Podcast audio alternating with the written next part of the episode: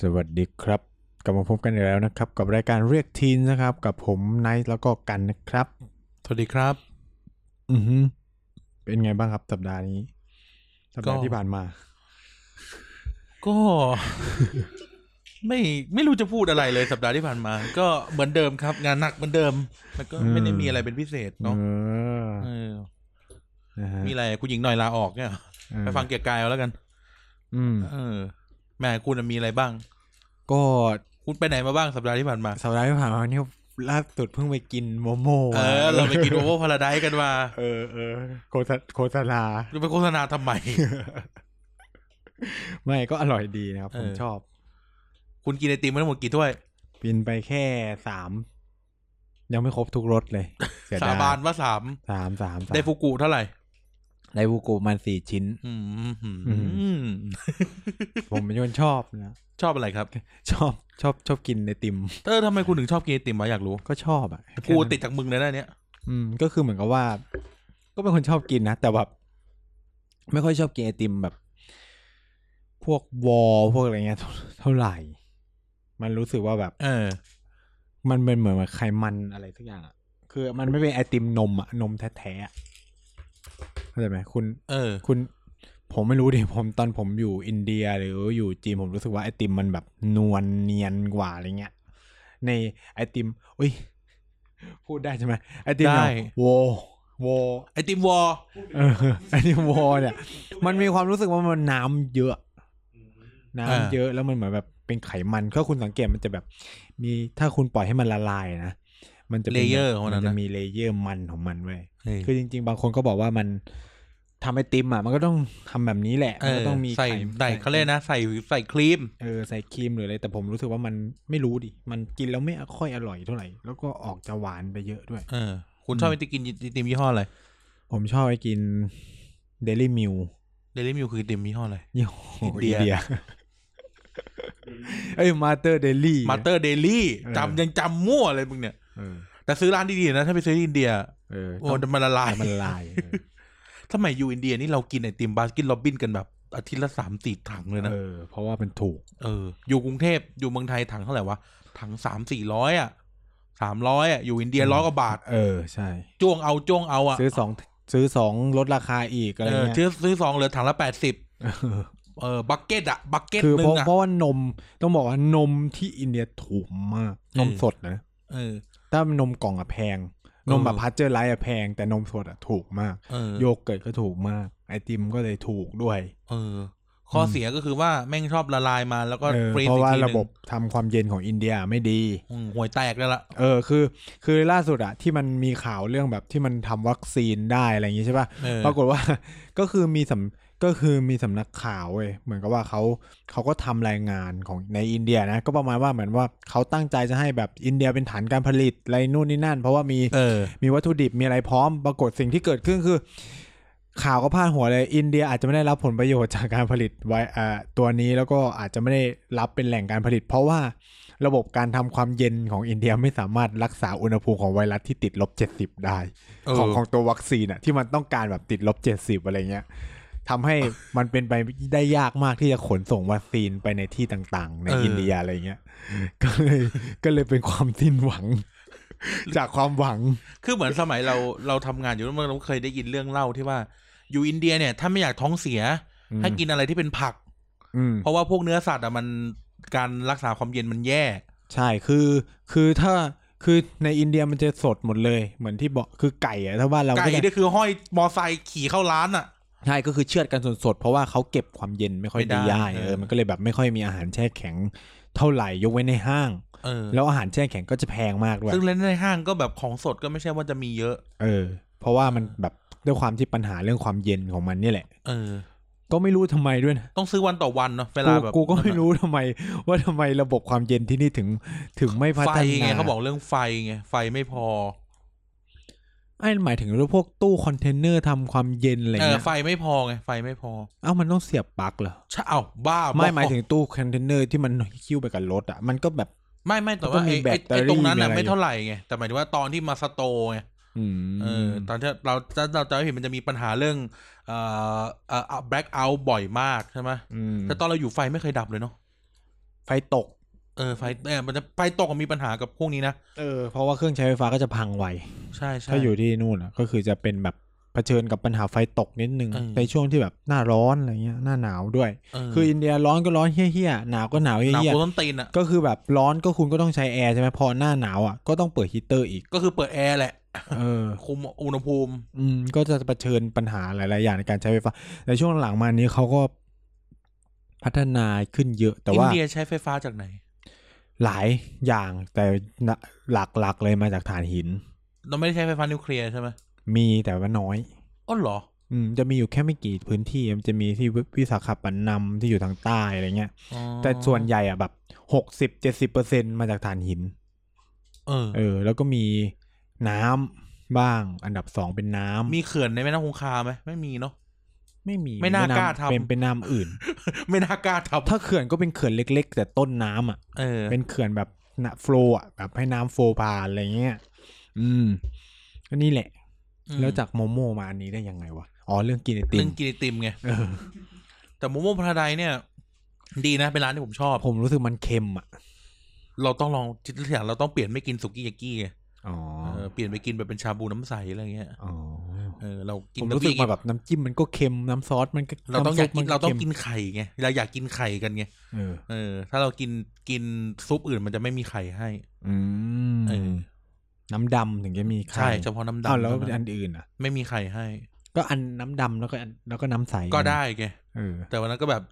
ต้มย เอออีเจมันอยากกินคารามิโซะไง ำคารามิโซะคืออะไร ก็คือมิโซะเผ็ดเต้าเจี้ยวเผ็ดอะ อื มิโซะคือเต้าเจี้ยว ม แต่อยู่ญี่ปุ่นผมกินอยู่แค่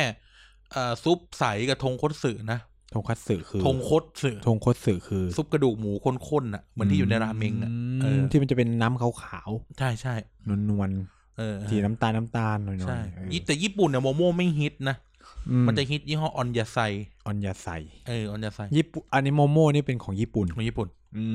ม เออแล้วมีแต่ที่ญี่ปุ่นเราจะกินยี่ห้อออนยาไซกัน อืม เออออนยาไซ แบร ก็ นด์ญี่ปุ่นก็เยอะนะ ที่เป็นแบบชาบูเป็นแบบบุฟเฟ่ all you can eat อะไรเงี้ย ใช่มันจะเป็น all you can eat เออ แต่ที่ ที่จีนไม่ค่อยมี all you can eat ไฮตี้เหลาก็มีที่ญี่ปุ่น ก็กินไฮตี้เหลาครั้งแรกก็ในญี่ปุ่นนั่นแหละ ไฮที่เหลาไม่ all you can eat ไม่ไม่ออมไม่ออม คือของจีนอ่ะไม่ค่อยมี all you can eat เพราะว่าถ้า all you can eat อ่ะเจ๊ง คนจีนนะเนาะ คนจีนกินเยอะมาก ผมบอกเลยว่ากินเยอะเยี่ยๆจนแบบทำ all you can eat ไม่คุ้มเขาเขาคนจีนเลยชอบมาไทยเว้ย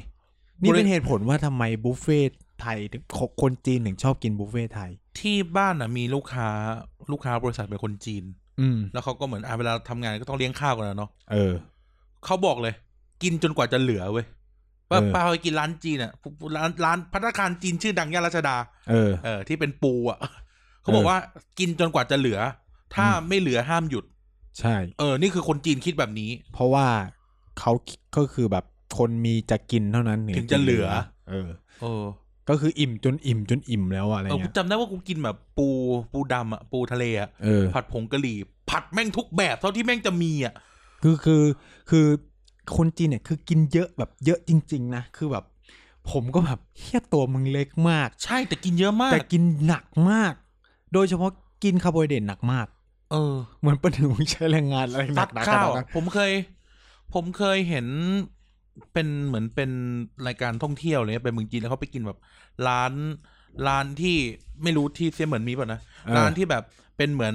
บะหมี่หรือเป็นโต๊ะเซะเป็นก๋วยเตี๋ยวอะที่แบบไปหยิบทุกอย่างมาใส่เองอะแล้วเขาจะเอาไปต้มให้ มาล่ามาล่ามาล่าทางมี เออเออ มีทั่วโลกทั่วประเทศจีนเล เออย ที่แบบคุณต้องใส่ทุกอย่างแบบแล้วไปชั่งน้ำหนั ช่าก ง ใช่ ตะ ไหม กร้าแล้วก็ ผ เอา ม ไป ได้เห็น ลวก เขา ให้ กินแบบโหเฮีย เออ นี่คือแบบก๋วยเตี๋ยววัดดงประมาณสิบชามอะ อืมผมก็เคยไปกินแล้วคือแบบเห็นเพื่อนจริงๆไงแบบ โอ้มึงกินอะไรขนาดนั้น แล้วกินหมดไม่ได้นะต้องกินเหลือ เออ แล้วก็ไม่ผมไม่รู้ว่าที่เมืองอื่นเป็นไง แต่ที่เทียบเหมือนส่วนใหญ่ที่ไปกินร้านอาหารจะเจอก็คือว่า การเราอะสั่งข้าวครั้งแรกใช่ไหมจะเสียเงินแล้วหลังจากนั้นอะเติมฟรีไว้ย เออ เออเป็นเพราะเหมือนกับว่าข้าวเป็นอะไรที่ร้านต้องให้ ส หรื เต อ เปิลฟูดเหรอ เออที่แบบก็คือเห็นเติมฟรีตลอดโดยที่แบบไม่ได้คิดเพิ่มจากรอบแรกเลยเนี่ยเป็นโถ เออ แล้วปัญหาคือเป็นโถใหญ่ ๆ เลยนะ คืออย่างมอผมอะ่ะคือมออื่นไม่รู้นะมอผมอะ่ะข้าวคือฟรีเลยนะ เออ คือมึงจะแดกเท่าไหร่คือกับเขาจะมีไซส์มีไซส์แบบขนาดหนึ่งสองสามอะไรเงี้ย เออ ก็คือแบบหนึ่งก็คือประมาณแบบ ข้าวทัพพีครึ่งของบ้านเรา ก็โอเค กินก็ ส ป อก ง ติ เนี่ยก็คือชามชามแบบชามก๋วยเตี๋ยว เอ้ยไม่ถึงดิมันจะเป็นแบบประมาณสองสองทัพพีกว่าอะไรเงี้ยสามเนี่ยสามเนี่ยคือพอร์ชั่นใหญ่สุดคือ สามนี่คือข้าวผัดสามร้อยบ้านเรา คือคือกินกันประมาณสามคนห เอ รือ อ สองคนอะไรประมาณเนี้ยคือแบบเพื่อนจีนของผมอะสตาร์ทที่สามทุกคน ที่กูพีคสุดแม่งเคยเจอเพื่อนคือสามบวกกันหนึ่ง โอ้โหโหดว่ะ คือคือคุณสามารถหยิบเท่าไหร่ก็ได้นะข้าวอ่ะคือติดบัตรมันก็คือฟรี เพราะว่าที่มอผมเหมือนว่าสมาคมสิทธิ์เก่าอ่ะเขารวมตังค์กัน แล้วก็คือ Support ออกใช่ใช้จ่ายข้าวให้ เออ แต่เราคือจ่ายค่ากลับอย่างเดียวอะไร เออ เงี้ย เออ เออ ค่ากลับก็ไม่ได้แพงมาก คือระบบโรงอาหารของที่จีนมันจะเป็นแบบ แต่ละโรงอาหารจะออกกันไนโดยเอกชนแต่ละที่ อ่าอ่าของผม เออ ก็เป็นที่ญี่ปุ่นผมก็เป็น ฉะนั้นเนี่ย ที่วัสยูก็เป็น มันก็จะแบบแต่ละโรงอาหารก็จะมีความยูนิคของมัน เพราะว่ามันก็เป็นแต่ละที่อะเนาะคือสมมติว่าผมอยากกินเป็ดย่างก็ต้องมาโรงอาหารนี้ ถ้าผมอยากกินแบบก๋วยเตี๋ยวน้ำซุปแบบนี้ก็ต้องไปที่โรงอาหารนั้นอะไรเงี้ย เออ คือคือแล้วทุกอย่างก็คือติดผ่านบัตรหมดเลย มันจะไม่เหมือนบ้านเราที่แบบร้านใครร้านมันอะไรอย่างงี้เนาะ เออ เออฉะนั้นเนี่ยข้าวพอเราได้ข้าวเสร็จเราก็ไปเลือกกลับ เออ นู่นนี่นั่นอะไรอย่างงี้ใช่ไหมเราก็ติ๊กไปก็แบบสี่หยวนห้าหยวนอะไรประมาณนั้นก็ตกแบบ คูณห้าไป ยี่สิบห้าก ลม บาท เออกลม เออตรง คูณ กลม ห้าไป ตอนนี้มันประมาณสี่จุดสามประมาณนั้นอ่ะ เออ อืม ก็แบบตีละห้าก็คงแบบยี่สิบห้าบาท ก็ไม่ เออ แพงได้กลับสองสามอย่างนะ ได้ อืม ก็ ก็กินก็คือแบบ คือคือผมอะปกติแค่หนึ่งก็จะตายแล้วนะ เออ คือการได้เห็นคนจีนสตาร์ทที่สามมันคือแบบโอ้โห แล้วคือมันทำไม่ได้ตัวตัวใหญ่เลยนะ คือแบบตัวเล็กมาก เออ เออ คือตัวแบบตัวเล็กกว่าผมอีกอะประมาณกายอะไรประมาณเนี้ย เออ แต่แบบตัวเป็นคนที่เตี้ยอะไรประมาณนั้นก็แบบทุกคนคือกินแบบนั้นหมดผมก็เลยแบบเฮ้ยเขากินอะไรเยอะขนาดนั้น แล้วทีเนี้ยพอเราไปตามหาร้านอาหารอะแม่งก็เลยไม่ค่อยเจอ all you can eat อ๋อเพอซัดโฮกันอยู่แล้ว เพราะว่าเจ๊งแน่นอน เออ เขาว่า คือแบบคนจีนกินเยอะไง ถ้าคุณ all you can eat อะมันก็ตักแหลกลานเลยไง เออ แล้วมันจะแบบช่วงเนี้ยที่จีนมันก็เลยมีการรณรงค์เรื่องแบบ waste food ใช่ไหมว่าแบบ อย่ากินเหลือ อยากกินเหลืออะไรเงี้ยแม่งเลยมีเคสด้วยแบบไปชั่งน้ำหนักตัวก่อนเฮียอะไรไม่รู้อะ เอออั อันนี้ก็อันนี้ก็บ้าบออะนะแต่ก็คือแบบเขารณรงค์กันเรื่องอย่ากกินเหลือ เพราะว่าวัฒนธรรมจีนอ่ะเขาต้องกินเหลือ อืม เออเขาจะแบบไม่เหมือนบ้านเราที่ถูกสอนมาว่าข้าวทุกจานอาหารทุกอย่างเป็นของมีค่าอะ เอ ไร อ ประมาณนั้น ที่ญี่ปุ่นมันจะคิดอีกแบบหนึ่งเขาบอกว่าถ้ากินเหลือถ้ากินเหลือแสดงว่าไม่อร่อย อืม เออจะ มันก็ ด ค อี ง แบบ คล้ายๆบ้านเราปะถ้ากิน ไม่ไม่ของบ้านเรามันจะเป็นแนวเสียดายไงแต่ ไม่ ที่ หมายถึงว่าถ้าเราสมมติว่าเรากินเหลือแปลว่ามันไม่อร่อยเหมือนกัน ไม่แดกไม่อยากจะแดกต่ออะเออ มันก็เลยแบบ บ้านเรามันจะอยู่ในหลักแบบ กินให้พอดีมากกว่ามั้งเออแบบ อืม เออกินให้พอพอสมควรนะ อย่าเหลืออแต่ว่าที่ญี่ปุ่นคือแบบเหลือคือไม่อร่อยเหรออะไรเงี้ยเอ อ๋อ อ เออเออเออมันก็แล้วแต่ธรรมเนียมของจีนก็คือ อร่อยก็ต้องกินเหลือ เออ ต้องสั่งมาเยอะๆด้วยไอ้เหี้ยไม่รู้เพื่ เอา อ แต่ อะไร ของคุณมันเป็นระบบติดบัตรใช่ไหม ถ้าในโรงอาหาร เออซื้อเออของผมแม่งเป็นแบบ มันจะเป็นเหมือน เป็นเหมือนเป็นเหมือนแถวเป็นเหมือนอะไรนะแต่ละแบบแต่ละแต่ละร้านละร้านใช่ไหม เออ แต่ว่าก็แบบไปหยิบอะ หยิบๆแล้วก็มาติ๊ก ไม่ก็ มา เดิ จ่าย นมาแค่ ตังค์ เออเดินมาจ่ายตังค์ เออ เออใช้วิธีนี้ เออเออผมรู้สึกผมก็มันจ่ายเป็นเงินสด เงินสด เออเออ แต่มีบัตรนะจ่ายบัตรก็ คือ ได้ คือเหมือนว่ามัน มี อยู่ดีมันสักเขาจะมีคนกดใช่ไหมว่า ใช่จะมี เอาอไร จะมี บ้ง ป้าเออ เออเพราะว่าตอนนั้นอ่ะตอนที่ไปเที่ยวญี่ปุ่นเนี่ย ไปกิน ก็คือ ที่ ผ โทไดใช่ไหม ผมไปกินที่โทไดก็แบบนั้นคือหยิบชี้ชี้ชี้นะแล้วก็จะไปที่มันเหมือนเป็นแคชเชียร์เหมือนกับในเทสโก้โ o ตัส ใช่ อะไรประมาณเนี้ย มัน แล้ว คือ ก็ ส จะ ห เป็น กรณ์ โก ของมหาลัย เออนั่นแหละแล้วก็จ่ายเงินสด หรือจริงๆมัน เออ ก็มีบัตรของเขาที่ใช้ได้เหมือนกัน จะมีบัตรแต่ส่วนมากก็ไม่ค่อยมีใครใช้บัตร เออ อย่างของ คื ผมก็แบบแล้วมันก็คือไปต่อแถว อ่ะอยากกินสมมติวันนี้อยากกิน อยากกินข้าว อืม ก็เริ่มจากการไปสั่ง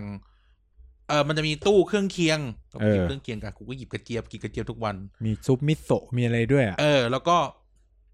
เดินไปก็อ่ะเอาอันไหน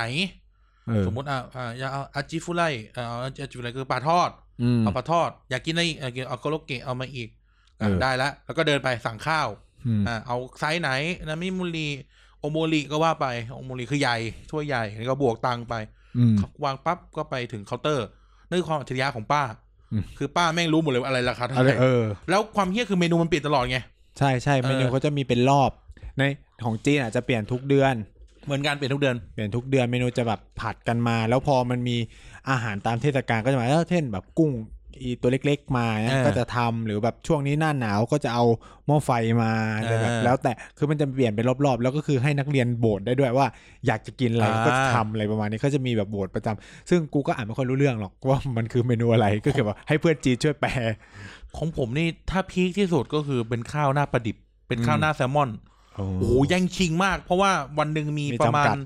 ร้อยห้าสิบถ้วย อืม ไอเราอาจจะโชคดีเพราะว่าเรียนเสร็จสิบโมงโรงอาหารเปิด อืม วิ่งวิ่งเลย ไม่ได้กิน ตับเลยห้าร้อยเยน เออ คือของของของมุกยังมอผมอะคือเป็ดอร่อย แต่ว่าหมดเร็ว แล้วก็เมี่ยนก็คือเหมือนเสียมเหมือนมันเป็นเมืองที่แบบก๋วยเตี๋ยวอ่ะคือของขึ้นชื่ออยู่แล้วอะไรเงี้ยมันจะเป็นแบบแต่น้ำซุปมันจะเหมือนน้ำซุปข้าวซอยบ้านเราอะไร เอ เงี้ย อ เขาจะเขาจะเรียกเมี่ยนเลยคือเข้าไปเสียมเหมือนนะต้องไปกินต้องพูดเลย ว่าต้องไปรับประทานนะครับ แล้วก็ ก็เนี่ยมันก็จะเป็นระบบแบบนี้ ซึ่งเอาจริงๆคือก็เข้าใจว่าเอเชียตะวันออกทั้งหมดอ่ะมันเป็นแบบนี้เนาะ ไม่เคยกินข้าวในโรงอาหารที่เกาหลีเหมือน เอ กัน อที่เกาหลีคือผมเข้าใจว่าหลายๆประเทศอะเขาก็จัดระบบแบบนี้เหมือนกัน ไม่แน่ใจนะนี่ไม่แน่ใจ เขาว่าที่อินเดียก็ใช้ระบบเมสเหมือนกัน เออ เออที่ตอนที่ผมไปเรียนก็ใช้ระบบเมสก็คือสมมุติถ้าเราผูกกับเมสใช่ไหมเช้ากลางวันเย็น กินข้าวที่โรงอาหารไปเลยเขาก็จะจัดเป็นเซตเป็นเซตว่า เออ แต่ว่ามันจะแบบไม่หลากหลายเท่าตอนที่ผมไปอยู่ที่จีน อืม แต่ที่ไทยเนี่ยมันคือเลือกได้เสรีอะไรเงี้ย อืม คือผมว่ามันจัดระบบง่ายเรื่องการจัดวัดพวกค่าโภชนาการอะไร อื เงี้ย ม เออ อ๋อที่ญี่ปุ่นน่ะ บอกหมดเลยนะ เออว่ากี่แคล เอ กี่ อ อะไรอย่างงี้ มี ใช่ อะ ไหม ไรเท่าไหร่มีอะไรเท่าไหร่มีโซเดียมเท่าไหร่มีอะไรบอกหมดเลย ใน เออ ป้ายอ่ะในป้ายเขา คือคือของจีนก็มีการจัดระบบแบบนั้นเหมือนกันว่าแบบ เออ มันจะต้องยังไงยังไง แต่ว่าจริง ๆ ก็อยู่ที่เราเลือกอะนะ เออ แต่ส่วนใหญ่ ไป ผม จิ้มได้เองหมดแหละ เออแต่ผมชอบเมนูผักของที่จีนมากคือมัน อืม อร่อยแบบ เขาทำผักดีแบบ ใช้คณะเมืองไทยแบบมหาลัยกูเปล่า ของกูนี่แบบไอ้เฮีย ยังไม่เคยเจอผัดคะน้าเลย เอาจริง เออ ผมไปนู่นเจอแบบผักแบบพวกก็คือผักจีนอะกวางตุ้งใช่ ของกูนี่คณะน้ำมันงาแบ่งขึ้นโปสเตอร์หน้าโรงอาหน้าหน้าโรงอาหารเล ค ย ณะจากไทยอย่างเงี้ย โอ้ เหรอ โห ตื่นเต้นมากต้องมีหมูกรอบไหม ไม่ มันมีเพื่อนเดินมาสะกิดว่า อ้าวเนี่ยประเทศอยูประเทศอยู เออ คือความ ความอันเธอของผมคือผมหาหมูกรอบกินยากมาก เออ เพราะว่าหมูกรอบเป็นอาหารกวางตุ้ง มันต้อง เออ ลงไปกินที่กวางคือคณะจะไปเจอคือไปเจอกวางตุ้ง แล้วตอนที่กูไปไปคือแบบผักคะน้ายังไม่ออก เขาก็เลยใช้เป็นผักกาดแทน ก็เล เอย อ ไม่ได้กิน เออ ผักผักคะน้าโคตร เออ หาก็คือ อ่ะเราคุยเรื่องมาถึง เรื่อง จุด จี นี้ นเรื่อง เนี่ย เออ เพื่อจะปูทาง สู่หัวข้อของเรา เออ นะครับ ก็เป็นหัวข้อที่อยู่ดีก็คิดกันมานะครับ เออ ก็ เรา คือ จะไปนอกโลกบ้าง เออพาไปนอกประเทศมาแต่ที่จริงมันก็เป็นเรื่องในประเทศนี่แหละ เออ ก็คือคำถามสำคัญใหญ่ของเทปนี้ก็คือว่าทำไมคนไทยถึงกลัว หรือเนกาทีฟกับจีนจังเลย เออ อันนี้เป็นคำถามที่เราไม่ได้เบลมใครไม่ว่าอะไรแต่มันเป็นคำถามที่คิดขึ้นมาว่า เออวะทำไมวะ อืม หาเหตุผลกับมันหน่อยดีกว่าเพราะว่า อ่ะเวลาในอินเทอร์เน็ตก็ล้อเลียนไทยแม่งเป็นมณฑลไทยกัว อืม จีนจะครองโลก อืม มีเอ่อแอนตี้เมืองจีนไม่ชอบคนจีน เกลียดคนจีน ไม่ชอบรถจีน อืม ไม่ชอบนักธุรกิจจีนบลาบลาบลาบลาผมเนี่ยมุ่งตรงว่าถ้าเอาตรงๆอะมันแทบจะ no idea หมายความว่าต้องมานั่งคุยกันอะว่าเออว่าทำไมวะ อืม ทีนี้ก็เลยต้องมาถามไนท์เหมือนกันเพราะไนท์เนี่ยอยู่เมืองจีน อืม ว่า เออทำไมวะ แล้วก็เป็นผู้ได้รับผลกระทบ จะพูดได้รับผลกระทบเพราะว่าทุกคนก็จะด่าอีไนท์ว่าอวยเมืองจีนหรือนู่นนี่นั่น เออ ซึ่งสำหรับผม ผมก็มองว่าผมเฉยเฉยๆคือใช้คำว่าแบบ มันก็ไม่อะไรขนาดนั้นเป้าวะ แล้ว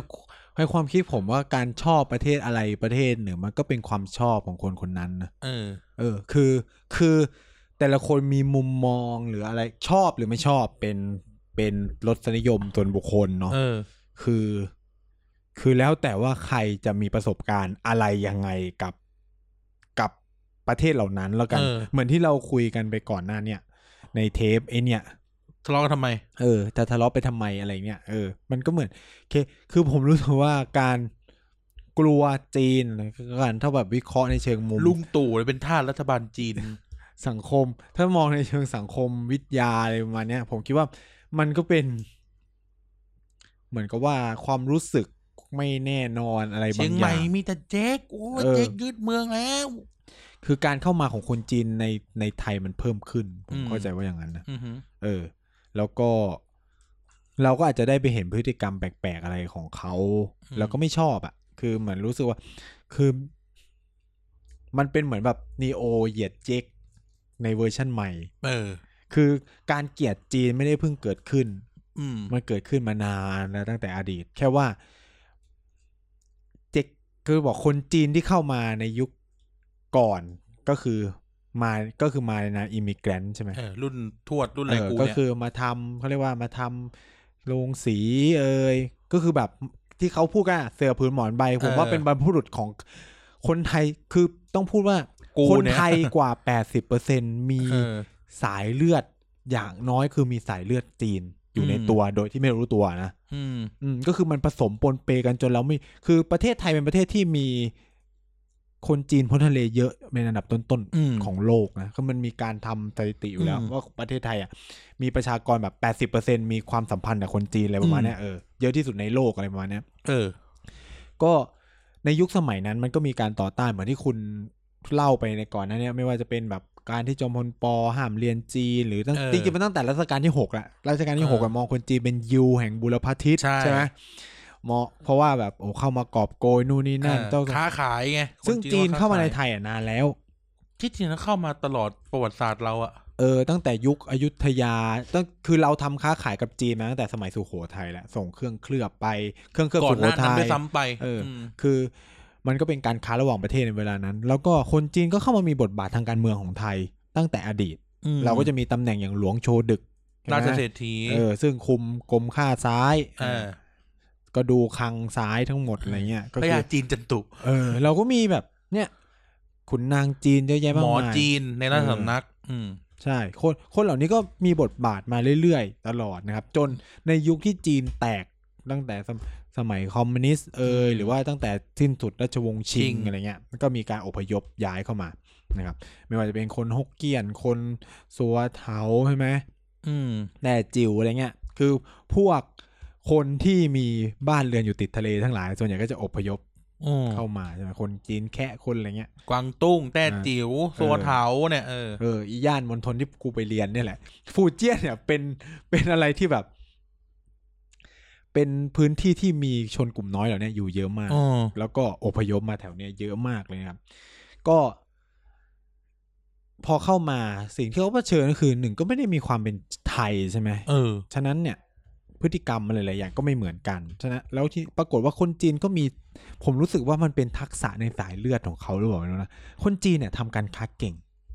เออ เป็นสายเลือดคูว่ามันอยู่ในสายเลือดมาก ไม่ว่าจะกี่พันปีมาแล้วอะชาตินี้ก็ยังเป็นชาติค้าขายที่เก่ง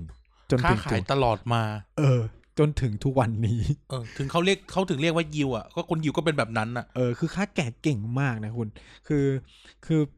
ด้วยความที่ผมก็ชอบฟังพวกแนวคิดของ อันนี้แบบไม่ได้เอาเจ้าสัวไทยนะ ก็คือแบบฟังแบบแนวคิดในการทำการตลาดหรืออะไรเงี้ย ของพวกเนี่ยก็จะแบบ เออ ว้าวแบบในการไอ้เนี่ย คือแบบถ้าใครเคยไปเที่ยวจีนจะมีแบบยุคที่แบบบัวหิมะอะไรเงี้ยทำไมคนไทยถึงหลงซื้ออะไรพวกเนี้ยเยอะแยะมากมายเลย คือไม่ได้บอกว่ามันไม่ดีนะ ของมันก็ดีด้วยนะ เออ แต่แบบ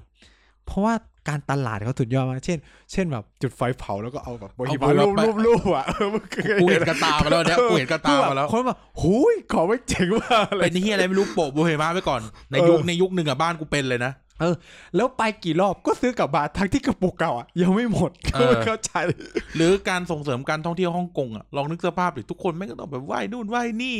ไปซื้อแชร์กงมิวนู่นนี่นั่นอ่ะ เออคือแบบคือกูงงมากกูตอนที่ไปเที่ยวฮ่องกงแล้วไปกับทัวร์ใช่ไหมรอบแรกปุ๊บคือแบบไอเนี่ยไอกังหันเนี่ยนะโหยังเขาวงกดมึง เออ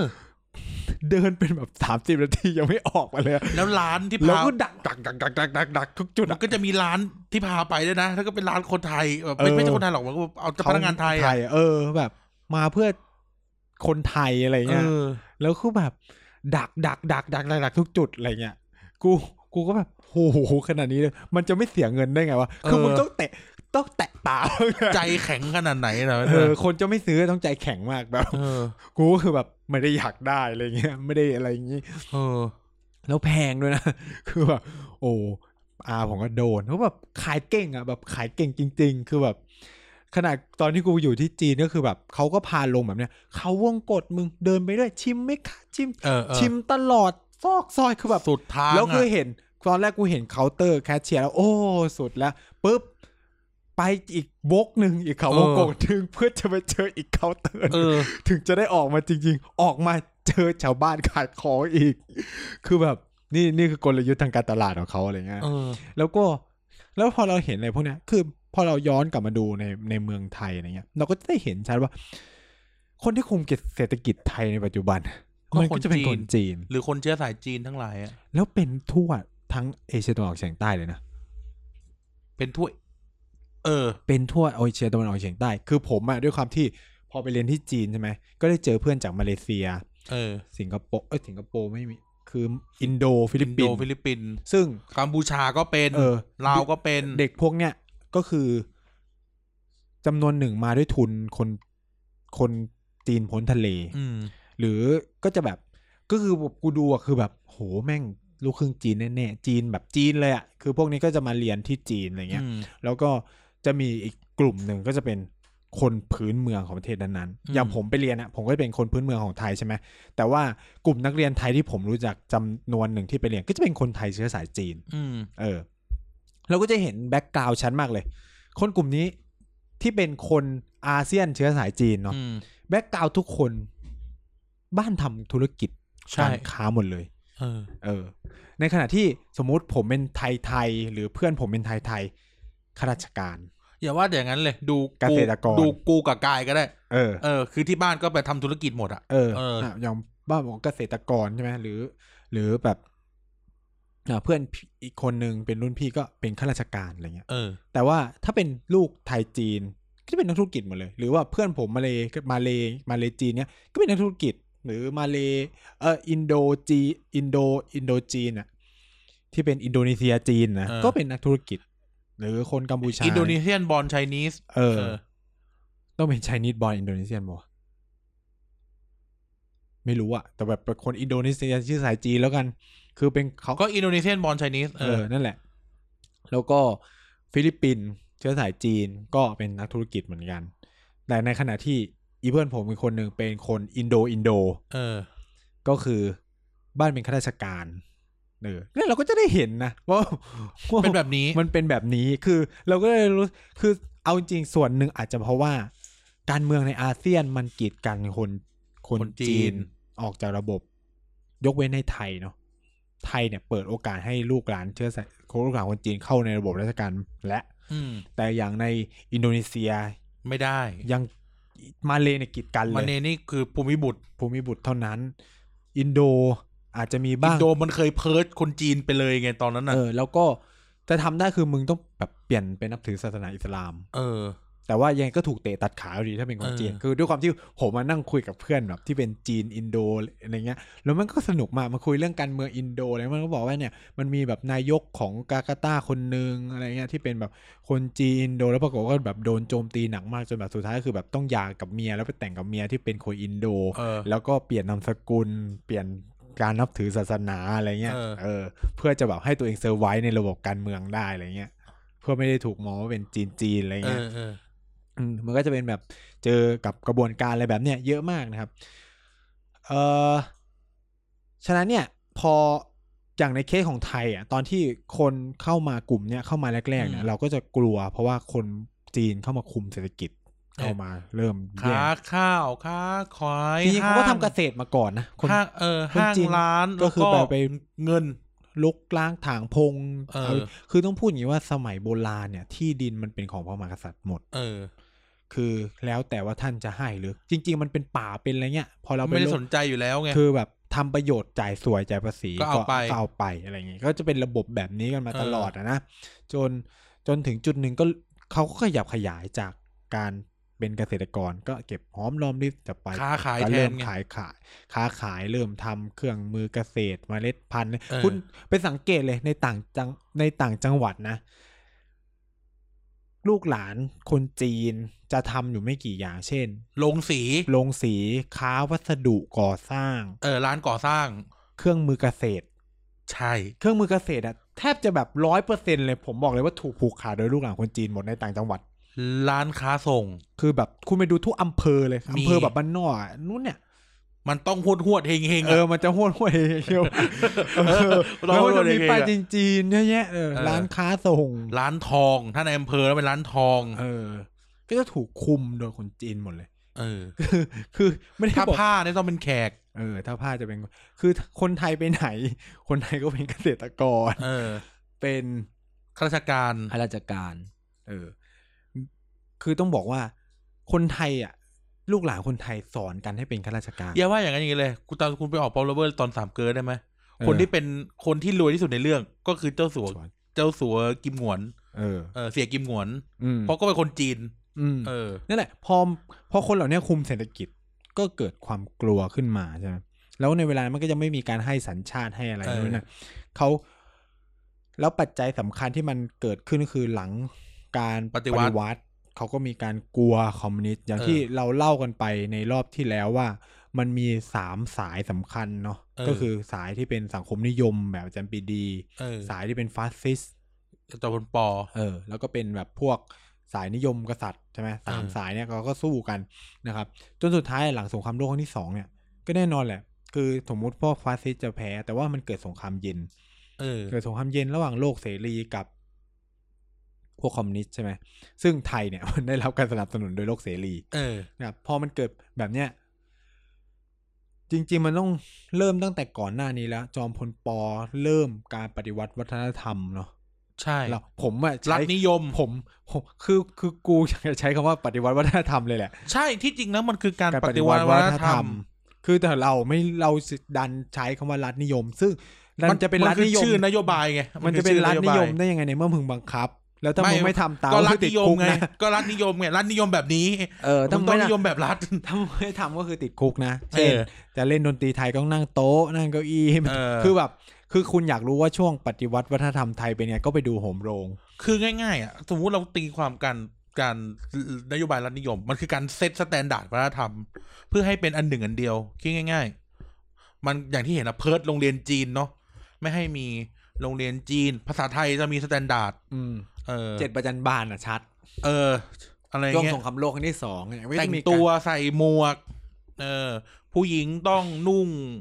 นุ่งสิ้นอะไรเงี้ยนะ นุ่งผ้าถุงแบบดีๆ อะไรเงี้ย เออว่ากันไป การจัดระบบลำวงมาตรฐานที่เราเรียนในโรงเรียนอ่ะ อาหง เนี่ยแหละ อาหารการเขียนหนังสือ แม่ง เกิด คือสูตรเดียวกับปฏิวัติวัฒนธรรมเหมาอ่ะ เออ เหมือนกันเลย คือเกิดขึ้นในยุคนี้เลยนะครับ แล้วมันก็คือพยายามช่วงนั้นคนจีนก็จะเปลี่ยนชื่อแท้เป็นคนไทยหมด เออ เพื่อจะหลีกเลี่ยงอะไรแบบนี้ แม้กระทั่งคนไทยเองก็จะ ต้องเปลี่ยนหนี้ เอ เหมื อ อนกัน อย่างนี่ เออเอ๊ะแกแกแกท่านเสียแล้วเนาะหมอมหมอมพ่อหมึกแดงอะชื่ออะไรวะ ขนาดสี เออหมอมถนัดสีโดนจอมพลปบังคับเปลี่ยนชื่อ อืม เพราะว่าชื่อถนัดสีเป็นชื่อผู้หญิง รัฐบาลบอก เออ รัฐบาลไปแจ้งที่วัง อันนี้กูฟังกูฟังลูกหลานเขาเล่ามา เออ เออก็บอกว่าหมอมเนี่ยเออคุณตาเนี่ยแบบโดนรัฐบาลบังคับเปลี่ยนชื่อ อืม เออหม่อมทาสี อันนี้อันนี้พูดพูดอย่างนี้ก่อนนะ เป็นเรื่องเล่าจากปากคนรอบตัวเขานะ อืม หม่อมทาสีบอกรัฐบาลว่า บังคับฉันเปลี่ยนชื่อไม่ได้ เออ เพราะนี่เป็นชื่อพระราชทานเธอจะต้องไปบอกให้เอ่ออะไรนะในวังเปลี่ยนชื่อให้ฉันเท่านั้น เออเก๋ก็เลยใช้ชื่อถนัดสีมาตลอด ถ้าสังเกตอ่ะ คนในเจเนเรชันเนี้ยจะมีหม่อมถนัดสีคนเดียวที่ชื่อแบบนี้ เออ เพราะแกไม่ยอมเปลี่ยน เออ เออ ที่เหลือเปลี่ยนหมด ใช่ ก็จะแบบมีการจัดการกับอะไรเงี้ยเออนี่คือความกลัวของคน เออ ในยุคเวลานั้นนะครับ ในปัจจุบันเนี่ยมันก็จะมีลักษณะเดียวกัน แต่ว่ามันเปลี่ยนรูปแบบแค่นั้นเอง เออ สมัยก่อนมาในรูปของ immigration immigration เออ ใช่ไหมคือคนย้ายถิ่นเข้ามา แล้วก็ มา ปั คุ ก บ หลัก เออ มาปักหลักมาอยู่อะไรเงี้ย แต่ตอนนี้มันเปลี่ยนไปนะครับ คือมันมาในรูปของการท่องเที่ยว มาในรูปของการพักผ่อนระยะยาวอะไรเงี้ย ซึ่งมันจะเป็นช็อกในอีกแบบหนึ่ง อันนี้มันจะเป็นช็อกในเชิง culture ผมว่า เออ มันเป็นการช็อกในเชิง culture ว่า เฮ้ย มันไม่เคยเจออะไรแบบเนี้ย แม้กระทั่งคนไทยเชื้อสายจีนก็ยังช็อก ยังยังรู้สึกเป็นอื่น ยังรู้สึกเป็นอื่นว่าเฮ้ย นี่คนจีนเหรอวะ เอออ อะไรวะคือคือคือด้วยความที่ เพราะคนไทยในเมืองไทยมันเป็นไทยไปแล้วไง มันเป็นเออคนไทยเชื้อสายจีนในไทยมันกลายเป็นไทยไปแล้ว จนรู้สึกว่า เออเรามีความเหนือกว่า คือต้องพูดว่า แต่ก่อนคนไทย คนจีนในไทยต้องพูดงี้ค่อนข้างจะดูถูกคนจีน ใช่ เพราะว่า จีนเป็นคอมมิวนิสต์ไง เออ แล้วการที่อยู่ในไทยตอนนั้นของมันค่อนข้างจะซีวิไลซ์กว่า เออ ในหลายๆ เจริ เรื่อ ญ ง กว่า เจริ เมือ ญ งไทย กว่า มันเจริญกว่า คือถ้าไม่มีใครอยากจะกลับไปอยู่เมืองจีนเลยนะครับ มีแต่ ญาติพี่น้องในเมืองจีน หนี อยากจะ มา อยากจะหนีมาอยู่ เ กับกับกับฝั่งนี้อะไรคือ คือมันเป็นลักษณะที่กลับไปเยี่ยมบ้านอ่ะ คุณเข้าใจว่า เออ การกลับไปเยี่ยมบ้านหมายความว่าอะไร คนแท้ เออ กลับไปเยี่ยมห มั มู่ น บ้า มัน น แท้นี้ เออ มันเป็นลักษณะที่คือมันเกิดขึ้นตั้งแต่สมัยโบราณแล้วนะ คือการกลับไปเยี่ยมญาติพี่น้องอะไรเงี้ย มันมีความลักษณะที่ว่า คือกูกลับไปอยู่ได้นะ แต่กูก็ไม่อ่ะ เออ คือเหมือนเราอ่ะ เหมือนกับ เหมือนกลับไปเยี่ยมบ้านที่บ้านนอกอ่ะ เออ ถามว่ามึงนอตเทลจิกแค่ไหนอ่ะ มึง มึงก็ ก็ไม่ไปไม่อ อยู่ ยู่ เออก็จะ เพราะมึงรู้ว่าการอยู่ในกรุงเทพอ่ะ ชีวิตมันดีกว่าเลยประมาณ เออ เนี้ยเออ อันนี้ก็เหมือนกัน การอยู่ในเมืองไทยชีวิตมันดีกว่า แล้วจะกลับไปอยู่เมืองจีนอะไร เออ ทำไมอะไรเงี้ย แล้วภาพแบบนั้นมันก็ยังติดตาคนจีนหลาย ๆ คนที่อยู่ในนี้นะครับ คือด้วยความที่ผมยกตัวอย่างคนใกล้ตัวของผมอะคือใครที่ไปจีนในช่วงสิบปีที่ผ่านมาเนี่ยจะรู้สึกในความเปลี่ยนแปลงเลย คือผมอะไม่ทันไปในช่วงที่แบบ ที่เขาเล่ากันนะว่าแบบโอ้โหห้องทั่วมไม่ดีอะไร ไม่ทั นู่ น นนี่ ผมก็ นั่น ไม่ทัน ผมอะไม่ผมไม่เคยไป คือผมอะแทบจะไม่เคยไปต่างประเทศเลยตั้งแต่เล็กกันนะคือบินเครื่องบินครั้งแรกคือไปอินเดียเลยตอนเรียนมหาลัยอะไรเงี้ย อ๋อ เอ เอ อ อ มัน มันก็เลยแบบไม่ได้เห็นว่า เออ สมัยก่อนจีนเป็นยังไงเนี่ย ด้วยอาผมเนี่ยเคยไปอะไรเงี้ย เขาจะเล่าให้ฟัง โอ้ไม่ดี ไปแล้วก็คือแบบนู่นนี่นั่นลำบากอะไรเงี้ย สกปรกลงเล้ง เออ ลงเลย คือ คือถ้าไปไปฮ่องกงดีกว่า ที่ไอ้นี่ดีกว่า ฮ่องกง ะไร เมืองฝรั่ง เออ ใช่ไหมนะครับ แต่ว่า เนี่ย คนไทยจำนวนมากก็จะติดหนีแล้วมาเจอภาพที่โดนหล่อหล้อมมาอีก ด้วยความที่จีนเป็นคอมมิวนิสต์ เออ ใช่ไหม เราเติบโตมาในโลกที่มันเป็นเสรีอ่ะ เออ เสรีประชาธิปไตยเราก็จะมองว่าเฮ้ยคอมมิวนิสต์มันล้าหลังอะไรแบบ เอ นี้ อ แล้วถูกกล่อมเกลานะต้องพูดว่าคนไทยทุกคนถูกกล่อมเกลาผม อืม กล่าวมาคอนเฟิร์มว่าทุกคน อืม ถูกกล่อมเกลาว่าคอมมิวนิสต์เท่ากับล้าหลัง เออ มันเป็นช่วงที่มันเกิดการพ่อพากันด้าในยุคสงครามเย็นมาโดยตลอดแหละ ใช่ ทำให้คนในยุคที่เติบโตอย่างในรุ่นเจเนอเรชันพ่อแม่เราอะ่ะ จะมีภาพและมายเซตต่อต่อประเทศคอมมิวนิสต์อ่ะในลักษณะที่มันล้าหลังมาก เออ เออว่าแบบโหทำเกษตรนะ เป็นพวกนารวมอะไรประมาณ นั้น เออ มันจะมีคำศัพท์อ่ะ เออ เราจะรู้กันอะว่า เขาเห็นแบบเขาเห็นเขมรแดงเห็นอะไรกันมาไง เออเขาเห็นคอมเมนต์ อย่างบ้านผมว่าทันเลยนะ ทันเขมรแตกอ่ะ เอ ทัน อคืเขมรอ แต พ่อก เลยอะ คือบ้านพ่อแม่ผมทันลาวลาวแตกแบบคือเหมือนกับว่า เอ แบบ อ คืออย่างบ้านแม่ผมมันจะมีแบบพวกคนแบบที่อยู่ฝั่งตรงข้ามบ้านยายอะไรเงี้ยที่แบบไปลบที่ลาวเป็นทหารรับจ้างอะไรอย่างนี้เลย อ้เขาบอกว่าอย่าใช้คำว่าทหารรับจ้าง ให้ใช้คำว่าแบบกองพลทหารอาสา เออ กูนั่งดูสารคดีอยู่ช่วงเนี้ย เออแล้วแล้วความฮาคืออะไรวะทุกวันนี้คือเขาไปอยู่อเมริกาแล้วคือเขา เออ หลอยไปเป็นมงแตกเว้ย เอ อเนียนไปเป็นวงแตก คือเขาถูกจ้างไปลบนะ แล้วปรากฏมันแพ้ใช่ไหม ก็เลยเนียนเป็นมงแตกเพื่อ เออ จะเอาสิทธิ์ไปอยู่อเมริ อเมริ กาก า เออทุกวันนี้ก็เลยเป็นคนอเมริกา เออ แต่ก็คือเขาก็ยังแวะเวียนกลับมาอยู่บ้าง คือมีครั้งหนึ่งเหมือนแบบแม่ผมกลับไปเยี่ยมบ้านที่ก็คือกลับบ้านแหละ แล้วปรากฏว่าเขากลับมาพอดีก็เลยแบบได้เจอกันหลังจากไม่ได้เจอกันมาเป็นเวลานาน ยี่สิบสามสิบปีเนาะ เออ ก็คือเป็นเป็นเพื่อนกัน โอ้โห ต้องบอกว่า ลาวแตกนี่แบบปีหนึ่งหกหนึ่งแปดอ่ะ อืมก็คือเหมือนพ่อพ่อของเพื่อนแม่เนี่ย ก็คือไปลบใช่ไหม เออ แล้วทีนี้ก็แบบพาครอบครัวหลอยไปเป็นอเมริกา เออ แล้วคือเหมือนเนี่ยเพื่อนแม่คือไม่ได้เจอกันนานเขาก็กลับมาอะไรเงี้ยก็เจอกัน เออผมก็ได้ฟังเรื่องอะไรแบบเนี้ยเออมันก็น่าสนใจเหมือนกันในประเด็นพวกนี้อะนะ น้ำหนาวเมืองน้ำหนาวเงี้ย เอ นะ อเขาก็เลยแบบกลัวไม่ค่อยเขาก็เลยมองว่าเออแบบคอมมิวนิสต์มันไม่โอเค อืม มันไม่ดีอะไรเงี้ยแล้วมันมีเรื่องปฏิวัติวัฒนธรรมเออ อุ้ย หรือ ผมเนี่ยฟังเรื่องเขมรแตกว่าแบบ ย่าย่าผมเนี่ย ไปดักซื้อทองเว้ย อืม ไปดักซื้อเครื่องเพชรเครื่องอะไรเนี่ย ตอนที่เขาขนหนีข้ามมาทางอลันอ่ะ อืม เออแบบทองอ่ะ ทองแม่งแบบขายสามร้อยอ่ะ เออ ทองสิบบาทขายสามร้อยอ่ะ เพื่อที่จะเอาเงินใช้ชีวิตต่อไปได้ในเมืองไทยอ่ะ เออ ขายเพชรแบบเฮียทุกวันนี้ก็ยังอยู่ที่บ้านอยู่เลย เออ เออ แบบโหมันคือคือในภาพคนสมัยนั้นนะเนาะ เออ นึกถึงให้ท่านท่านท่านยืนอยู่ที่อรัญญประเทศ อืม แล้วเห็นคนหนีหัวซุกหัวซุนมา เออ เขาจะมองภาพคอมมิวนิสต์ยังไงเนาะ เออ เออนะแบบนั้นอะ อืมคอมเมนต์แตกอะไรงี้ย คอมเมนต์แตกคอมเมนต์ ลาว แตก แตกอะไรเงี้ยนะครับเขาก็เลยแบบมีความกลัว มีภาพบางอย่างที่มันติดมานะครับ ฉะนั้นเนี่ยพอการได้เห็นคนจีนเริ่มออกมาเที่ยว คือมันจะมีสองกลุ่มเนาะกลุ่มหนึ่งจะเป็นลูกจีน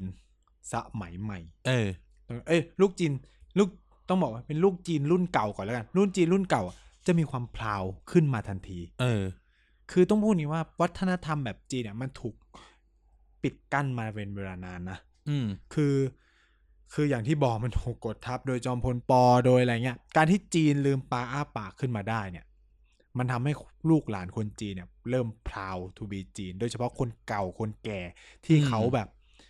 ยังทันยุคอากงเสือผืนหมอนใบอะไรเงี้ย เออ ซึ่งตอนเนี้ยคนเหล่าเนี้ย คที่แบบยังลูกก๋วยเตี๋ยวอยู่อะ เทุกวันเนี่ยคนพวกเนี้ยก็จะเป็นยุคอาม่าอาม่าอากงใช่ไหมหรืออะไรเงี้ยเขาก็จะมีความเออ เริ่มมีความเป็นความรู้สึกเป็นจีนไทยขึ้นมา เออ เนาะคือมันจะไม่เหมือนกับเจเนอเรชันแบบพวกเราแล้วที่มันเป็นไทยไปแล้วอะ เออ ไม่ได้รู้สึกอะไรกับจีนไปแล้วนะคือฉะนั้นเนี่ยกาใช่ร ไม่เฉยๆแล้วอะ การได้เห็นคนจีนมาอุ้ยภาษาจีนอะไรเงี้ย เออ ไม่ได้ยินมานานแล้วคือคือต้องบอกว่าลูกหลานจีนทุกวันนี้น้อยมากที่พูดจีนได้นะ กู แต่ยุค กูไม่ได้ แต่ยุคอากงอาม่าเขายังคุยกันได้อยู่ แต่ว่ามันจะแบบเป็นฮกเกี้ยนเป็นแต้จิ๋วนะ เออ มันไม่ใช่จีนกลางนะแต่แบบมันก็จะแบบฟังกันคุ้นๆถ้าเขียนเนี่ยก็คือคุยกันได้เลย เออ นะครับ เขียนคุยกันเอา เออนะครับ ก็เขาก็จะรู้โหเนี่ยแบบเออจีนกลับมายิ่งใหญ่อีกครั้งหรืออะไรประมาณนี้ อันนี้กลุ่มเนี้ยก็จะเป็นกลุ่มที่โอเคกับ เออ กับอะไรพวกนี้นะครับ แล้วก็ต้องบอกว่า คนไทยเชื้อสายจีนเองก็เป็นคนไทยก็เป็นคนกลุ่มหนึ่งที่เข้าไปช่วยจีนด้วยนะ ใช่ เออ ต้องบอกว่าเจ้าสัวซอพอเนี่ย ซอพอ โจสซอพอเนี่ย เป็นคนคนหนึ่งที่ทางการจีนให้เกียรติมาก เออ ในยุคนั้นนะในยุคเติ้งอ่ะ ในยุคเติ้งจนถึงปัจจุบันนะ เพราะว่าเขาเป็นคนแรก ๆ ที่เข้าไปลงทุนในจีน อืม คุณต้องเราต้องคุยคือในระบบเศรษฐกิจอะต้องพูดอย่างนี้ว่า คนจีนพ้นทะเลที่อยู่ในอาเซียนเป็นคนกลุ่มแรก ๆ ที่เข้าไปลงทุนในช่วงที่จีน จีนเพิ่งเปิด ประเทศ ดังนั้นแล้วเนี่ยเอ่ออย่าไปไม่ใช่ไม่อย่าไปตรงไหน น่าจะได้ทำความเข้าใจว่าทำไมซีพีพูดเลยก็ได้ เออ ซีพีถึงดูเหมือนมีอิทธิพลในฮ่องกงในจีนมาก ๆ เพราะว่ามันเป็นเรื่องเมื่อสามสิบกว่าปีที่แล้วมาแล้วอ่ะ เออ คือเขากล้าที่จะเสี่ยงเข้าไปทำอะไรแบบเนี้ยก่อนที่คนอื่นจะไอ้นี่ ไม่ใช่ว่าแบบเพราะเป็นซีพีเลยเลยบูมตอนนี้ แต่ว่าที่จริงแล้วคือเขาเข้าไปในจีนมันนานมากแล้ว เออเขามีไมค์คือคือคือผมไม่ได้อยากจะอวยบริษัทนี้ แต่ผมรู้สึกว่า นี่เราเล่าให้ฟังไงเราเล่าให้ฟัง ผู้บริหารเขามีไอ้นี่มีเขาเรียกว่ามา วิสัยทัศน์ มีวิสัยทัศน์อะเออ คือคือคนคุณคือเราต้องมองว่า CP มันกลายเป็น global brand ไปแล้ว มันมีซีพีในอินเดีย มันมีซีพีในญี่ปุ่น คือการที่เขา โอ้ยต็มไปหมดอะ รวยอ่ะมันไม่ได้มาจากประเทศไทยประเทศเดียวแล้วนะ มัน ใช่ มาจากการที่เขาอ่ะไปลงทุนในหลายๆ มันเป็นแบบ ทั่วโลก มันเป็น MNC ไปแล้ว เออมันเป็นมันเป็นบริษัทข้ามชาติ เออ มันเป็นบริษัทข้ามชาติไปแล้ว แล้วมันทำเกษตร CP เป็นเจ้าใหญ่ ๆ ที่ไปผูกขาดเมล็ดพันธุ์ในศรีลังกา เออ เป็นเจ้าใหญ่ ๆ ที่เริ่มไปทำธุรกิจในแอฟริกาไป คือแบบอย่างที่บอกอ่ะ CP เข้าไปลงทุนในอินเดียตั้งแต่ 20-30 ปีที่แล้วทั้งแต่ไม่มีใครเข้าไป เออ กุ้งอ่ะ ขายกุ้ง เอ อ่ะ อจนเป็นเจ้าใหญ่ที่ขายกุ้นกุ้งอะ กุ้ง ในในอิน ขาย เดีย กุ้น อะไรแบบเนี้ยคือคือคือมันคือแบบสิ่งเหล่าเนี้ยมันไม่ได้อยู่ในเขาเรียกว่าอะไรอะเรื่องเล่าที่ที่เรารับมาคือ คือเราต้องมองว่า CP มันเป็น MNC ไปแล้วมันเป็นบริษัทข้ามชาติไปแล้ว ฉะนั้นเนี่ยมันจะไม่ได้แบบ ถึงเอาผมพูดแบบแรงๆก็คือถึงเขาไม่ผูกขาดอะไรพวกเนี้ยเขาก็อาจจะอยู่ได้ คือผมว่าการที่เขาเกิดการผูกขาดเนี่ยมันเป็นเพราะว่ารัฐบาลไทยผมว่านะมันเป็นปัญหาที่ตัวรัฐบาลไม่ได้เป็นปัญหาที่เขา อืม คือทุกคนก็ใช้โอกาสใช่ไหมใช้โอกาสของกฎหมายในแต่ละประเทศ เพื่อหวังผลประโยชน์ในการทำธุรกิจสูงสุดอยู่แล้ว เออ ฉะนั้นเนี่ยปัญหาไม่ได้อยู่ที่เขาคุณคือแบบคุณจะด่าซีพียังไงก็ตามอ่ะ ถ้าอีรัฐมันไม่เปลี่ยนแปลงหาอะไรในกฎ เออ ระเบียบอ่ะ มันก็ ใช่ จบ เอ ใช่ไหม อ คือคือคือคำถามคือเขาเขาก็ไม่ได้ผิดใช่ไหมคือแบบ ใช่ อ้าวในเมื่อกฎหมายมันเปิดช่องอ่ะเขาก็ลองทำทุกอย่างอ้าวปรากฏรัฐรับลูก คือทุกอย่างมันเกิดขึ้นกับปัญหาของรัฐมากกว่า ถูก ที่ทำให้เกิดเออระบบผูกขาดขึ้นมา คุณจัดการอะไรพวกนี้ไม่ได้อะไรเงี้ย เออ อ่ะว่ากันไปนะครับ แต่ว่าสิ่งเนี่ยสิ่งสิ่งสำคัญนะที่ที่ที่ที่เราจะต้องมองในประเด็นเรื่องจีน จีนกับบ้านเรานะครับ แต่หลักๆเลยอ่ะที่คนเริ่มมาเกลียดหรือไม่ค่อยชอบจีนผมว่ามันเป็นคนเจเนอเรชันใหม่มากขึ้น อืม แล้วก็เป็นคนไทยๆอ่ะ เออ เออก ลัว คน จีน คนที่กลัวจีน อืมคือถามว่าไทยไทยๆกลัวจีนหมดไหม ผมตอบเลยก็ว่าไม่ ต้องบอกว่ามันเป็นโซเชียลมีเดียไทยด้วยนะ แป๊บหนึ่งอ่ะเดี๋ยวนะ เดี๋ยวพักเรื่องนี้ก่อน มีเรื่องที่มีมิติหนึ่งที่ที่รู้สึกว่าขาดไม่ได้ ก็คือ อ่านโยบายรัฐบาลจีนในปัจจุบัน มีผลขนาดไหนวะ คืออย่างอ่ะ ในมุมมองผมนะ อื ผมก็มองในหลักมิติ อืม ผมผมผมด้วยความที่เราเราเป็นคนเรียนในอาร์ตตรงๆอะเนาะ อ่าฮะ เราก็จะมองว่าสิ่งที่รัฐบาลจีนทำอยู่ในใน international stage หรือว่าเอ่อระดับระหว่างประเทศเนี่ย คือการทำเอ่อระบบ imperialist ขึ้นแบบจีนขึ้นมาใหม่อีกรอบหนึ่ง อืม เออ ก็คือเขาเรียกนะเออมันจะมีคำว่าอะไร sphere of influence อะ จิ้มกล้อง เออ ระบบจิ้มกล้อง ระบบระบบที่จีนไม่จำเป็นต้องปกครองอะแต่มีอิทธิพลเหนือทุกคน เราก็จะเห็นว่าทั่วโลกพยายามพูดว่าจีนภัยคุกคามสร้าง อืม อะไรนะเอ่อมีฐานทัพเรือในพม่า จิบุ ใน ติ เอ่อจิบูตีมีปากีปากีกับพม่ากำลังจะทำเนาะ ม หรือ ศรีลังกา เออ หรือการเอ่อประเด็นทะเลจีนใต้อะไรเงี้ย อืม ทุกคนก็จะบอกโหนี่มันนักเลง เป็นรัฐนักเลงใหม่ อืม สมมติเอออันนี้ หรือการไปแย่งเกาะกับญี่ปุ่นอะไรเงี้ยนะซึ่งก็เป็น อืม ที่มันก็เป็นหินโสโครก อีก เรื่อง sovereignty เออเรื่อง sovereignty อะไรเงี้ย อันนี้ก็เป็นมุมมองที่คนก็มองว่าจีนเป็นตัวร้าย อืม เออจีนเป็นตัวร้ายอ่ะในมุมมองเศรษฐกิจผม ผมรู้สึกผมเฉยเฉยๆอะกับการขยายแบรนด์ของจีน การกว้านซื้อกวานการอะไรอย่างเนี้ยผมรู้สึกผมเฉยเฉยๆมากกว่า เพราะในแง่ธุรกิจก็เป็นเรื่องแง่ธุรกิจ อืม แล้ว แล้วอ่ะสมมติให้พูดกันพูดกันแบบขำๆนะพวกมึงก็เสือกโง่ไปตั้งโรงงานในจีนกันไง แล้วพอเขาจัดระเบียบ จีนไม่งประเทศแรก ๆ บนโลกที่ทำระบบคลัสเตอร์ได้อย่างสมบูรณ์อะ อืม เออ คือแบบเมืองนี้ผลิตยาง เอ้ยเมืองนี้ผลิตรถเท่านั้น เมืองนี้ผลิตนี้เท่านั้นอะ คือต้องพูดว่า ประชาคมโลกในโดยเฉพาะในตะวันตกเข้าใจว่าตัวเองจะสามารถออกแบบระเบียบ โลกทางเศรษฐกิจที่จะคุมจีนได้ คือความพลาดใหญ่อย่างหนึ่งคือการที่อนุญาตให้จีนเข้าไปอยู่ใน WTO เออ เออคือคือมันจะไม่ไม่เชิงเป็นความพลาดใหญ่หรอกคือต้องพูดว่าทุกคนน่ะ มันหวังในผลประโยชน์ในการไอ้นี่ทุกอย่างนะคือคุณต้องไม่ลืมว่าตลาดจีนคือคนพันกว่าล้านนะ เออ WTO เนี่ยมันคือการเข้าไปใช้สแตนดาร์ดเดียวกันทั้งโลกอะ เออคือการทำให้เกิดการค้าเสรี เออ แต่ปัญหาคือว่าการค้าเสรีเนี่ยมันเป็นคอนเซปต์ของเสรีนิยมประชาธิปไตย เออ แต่คุณจะดิวยังไงกับรัฐที่มันเป็นสังคมนิยมคอมมิวนิสต์ที่สเตทเรดเดเวล็อปเมนต์อะ เออ คือ สเตทเลดโพลิซี หรือสเตทเรดเรดเอ่อทุกอย่างเรดทุกเซกเตอร์ เออ คือพูดง่ายว่าจีน ถึงแม้ว่าจะเปิดประเทศ แต่ว่า เออ การขับเคลื่อนเศรษฐกิจยังนำโดยภาครัฐ เออ โอเคแหละ ในทุกวันเนี้เราเริ่มเห็นแบบเอกชนขึ้นมามีบทบาทมากขึ้น แต่ต้องไม่ลืมว่ารัฐสวัยอิสาหกิจเนี่ย แม่งยังเล่นบทบาทใหญ่อยู่นะ ใช่ คือในโลกสังคมนิยม เขาใช้รัฐวะเอ่อรัฐวิสาหกิจในการทำงาน เออ ทั้งหมดนะครับ คือมันเลยเกิดการที่ว่าจีนใช้ประโยชน์จากระเบียบโลกนี้ คืออย่างที่บอกอ่ะเขาเก่งในการทำการค้า เขาก็จะแบบ คือจะบอกว่าฉลาดเกมโกงโกงก็ได้คือกูต้องพูดว่า มันมีช่องว่างอ่ะ กูก็ใช้แล้วกูได้ประโยชน์อ่ะ เขาซิกแซกเก่ง เออเขาจะแข่งในขณะที่อีโลกตะวันตกคิดไม่ทันนะครับ อืม มันก็เลยเกิดปัญหา เพราะว่าอย่างที่บอกอย่างยกตัวอย่างง่ายๆ เช่น ปัญหาเรื่องการซัพพอร์ตของรัฐต่อเอกชนบางกลุ่ม คือในโลกเสรีนิยมประชาธิปไตยมันทำไม่ได้ เพราะว่าคุณต้องการให้เกิดการแข่งขันเสรีใช่ไหม ใช่ แต่รัฐบาลอย่างจีนสามารถตัดสินใจว่า โอ้ กูต้องการสนับสนุนสมมติคลัสเตอร์เรื่องการพัฒนาเทเลคอมมิเคชัน อืม อย่างสมมติพัฒนา 5G เอกชนที่มีศักยภาพมีเจ้าเดียวอย่างหัวเว่ย ฉะนั้นเนี่ย รัฐก็มีแผนว่าจะสนับสนุนหัวเว่ย โดยเฉพาะด้วยการให้ธนาคารที่เป็นรัฐวิสาหกิจของตัวเองหรือเป็นของรัฐเนี่ย สนับสนุนเงินกู้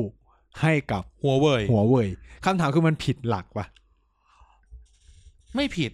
เออ แล้วปรากฏว่าหัวเว่ยก็ได้เงินทุนจำนวนมหาศาลเพราะต้องไม่ยอมยอมรับนะว่าจีนมันใหญ่มาก มันมีคนป้อนเงินอะทั้งที่แต่ในบริษัทในบริษัทฝรั่งมันไม่ใช่ไง เออ เออ เออ คือในบริษัทมันก็คือระดมทุนจากเอกชนผ่านหุ้นไป เออ อั ว่าน นี้คือ ไป มึงกู้รัฐเอาไปทำ เออ ซึ่งบาง รัด คน ให้ ว่า เปล่าๆด้วยบางทีอะ เออ ฉะนั้นเนี่ยอัตราดอกเบี้ยต่ำทุกอย่างปุ๊บทำให้ต้นทุนในการผลิต ในการคิดค้น ทุกอย่างอะ ตี ทุกเออ คุณถูก เออ คุณถูก ฉะนั้นพอมันถูกคุณส่งไปขายข้างนอก มันก็แข่งขั ก็ น ชนะ ได้ ทุกคนอ่ะคิด ช ง่าย นะ ๆ ทุกคน กลมๆ เพราะว่ายังไม่ต้องไม่ลืมว่าค่าแรงของจีนก็ต่ำกว่าในยุโรปอยู่ ต้น แล้ว ทุนก็ต่ำกว่า อืม เพราะทุกอย่างมันผลิตในประเทศจีนมันไม่ต้องขนส่ง อืมแต่ว่า เออ สิ่งที่เกิดขึ้นคือยุโรปบอกเฮ้ยอย่างเงี้ยมันไม่แฟร์เพราะว่า กูทำไม่ได้แต่มึงทำได้ เขาก็เลยรู้สึกว่า เออมันมันเป็นการบิดเบือนกลไกตลาดหรืออะไรเงี้ย ซึ่ง เออ จริง ๆ มันไม่มีการระบุอะไรเหล่านี้ ใช่ หรือในอีกเคสหนึ่งที่ผมรู้สึกว่านี่มันคือความฉลาดของจีน นั่นก็คือว่าใช้เงินแก้ปัญหา ชาตินี้คือชาติที่ใช้เงินแก้ปัญหา เออ มากยกตัวอย่างเช่นเอ่อผมเรียนเรื่องการพัฒนา innovation เหรอเรื่องนวัตกรรม นวัตกรรมเนี่ยเรารู้กันว่านวัตกรรมเนี่ยมันมีข้อหนึ่งที่มันน่าสนใจคือนวัตกรรมเป็นการลงทุนที่เราไม่รู้ผลในอนาคต เออ การพัฒนานวัตกรรมคือ คุณอาจจะลงเงินแล้วได้ศูนย์เลยก็ได้ คือ เออ มันไม่เกิดนวัตกรรม พังอ่ะ เออพังคือนวัตกรรมเป็นอะไรที่ลงทุนสูงมากในช่วงแรก แล้วกว่าจะได้ผลกำไรคือใช้เวลายาวนะครับ ฉะนั้นเนี่ยในโลกอย่างซิลิคอนวัลเลย์อะไรเงี้ยเขาก็จะเป็นแหล่งพัฒนานวัตกรรม เท มี คโน บ โลยี ริษัทสตาร์ทอัพนู่นนี่นั่นเยอะแยะมากมายนะครับ สิ่งที่จีนทำคืออะไรรู้ไหมครับคุณ สิ่งที่จีนทำคือ พอมันพัฒนานวัตบริสมมติบริษัทกอพัฒนานวัตกรรมนี้สำเร็จ สิ่งที่จีนทำคือ ไปซื้อหุ้นบริษัทนั้นแล้วเทคโอเวอ เท ร์ ค ก็คือ เอามาเลยอ่ะ เอามาเลยโดยที่คุณไม่ต้องคิด ไม่ต้องมาเสียเวลาคิด คือ เออ มึงทำเสร็จแล้วกูเทคแล้วกูก็ จบๆไป แล้วกูก็โอนองค์ความรู้ทั้งหมดไปอยู่ในบริษัทฝั่งจีน เนี่ยจีนอ่ะทำแบบนี้หมดเลย ซึ่ง สหรัฐอเมริกาทำไม่ได้ เออ อยู่คือถามถ้าทำได้ไหม แต่ว่ามันต้องเป็นเอกชนกับเอกชนไง เออ แต่อันนี้คือจีนมันใช้ระบบที่ว่า รัฐให้ตังค์มาทำ ร้าน อ่ะ ให้กู้ ให้สมมติให้หัวเว่ยกู้ หัวเว่ยเอาเงินกู้เนี่ยไปซื้อสตาร์ทอัพในอเมริกา เพื่อจะเอาเทคโนโลยีนี้ มาทำ 5G ให้กับตัวเองอะไรเงี้ย ก็คือ เออ มันดึงทั้งกำลังคนทั้งอะไรเงี้ยหมดเลยนะครับ คือนักนักวิทยาศาสตร์นักวิศวกรของสหรัฐอเมริกาโดนเทคซื้อตัวแบบเนี้ยเยอะมากเขาใช้ระบบซื้อตัวนะครับ เออ คือซื้อ ซื้อแลบอ่ะ ซื้อ คือ แลบ คืออย่าลืมว่าโอเคแหละไอเนี่ยมันเป็นคนคิดเทคโนโลยีนี้ให้กับบริษัทนี้ แต่พอมันถูกซื้อตัวไปอยู่ให้กับบริษัทในจีนอะองค์ความรู้มันอยู่ในหัวไอคนนี้ไง มันไม่ได้ไปอยู่ที่ไอนี่มันดัดนิดเดียวก็เกิดเป็นอินโนเวชันใหม่แล้ว เออ ซึ่งอาจจะดีกว่าก็ได้ถูกปะ เออ เพราะว่าอินโนเวชันแรกไม่ใช่อินโนเวชันที่ดีเสมอ ถูก จนกว่ามันจะถูกต่อยอดไปเรื่อยๆใช่ไหม ใช่ เนี่ยจีนใช้ระบบแบบนี้ มันก็เลยเกิดความไม่แฟร์ขึ้นมา ความรู้สึกไม่แฟร์เนาะของของโลกต่างๆ มันก็เลยเป็นภาพที่แบบเฮ้ยนู่นนี่นั่นอะไรเงี้ยนี่นี่คือสิ่งที่จีนทำแล้วมันก็เลย เออ คือคนที่เล่นตามระบบตรงนี้มันก็เลยรู้สึกว่าเฮ้ยมันไม่แฟร์ มันไม่ถูก มันไม่ถูกอะไรเงี้ยแต่แต่ถามว่าสิ่งที่จีนทำมันผิดไหมคำตอบคือมันก็พูดได้ไม่เต็มปากว่าผิด เพราะว่ากฎคือกฎระเบียบโลกไม่ได้ห้ามไว้ เออ มันต้องแยกกันกับการกระทำนี้กับเรื่องดัมปิ้งเนาะ เออ ดัมปิ้งก็จะเป็นอีกแบบหนึ่งอืม ใช่ใช่ ที่ นับ มั เป็น จะ อีกเรื่องหนึ่ง เออดัมปิ้งก็จะเป็นเรื่องการแบบ ขายถูกกว่าทุนเอออันเนี้ยมันก็อันนี้บริษัทจีนบางเจ้าก็ทำ ืม เออ ซึ่งซึ่งอันเนี้ยก็ก็ต้องไปจัดการกันไป แต่ว่าเรื่องการซื้อเทคโนโลยีหรืออะไรเงี้ยคำถามคือ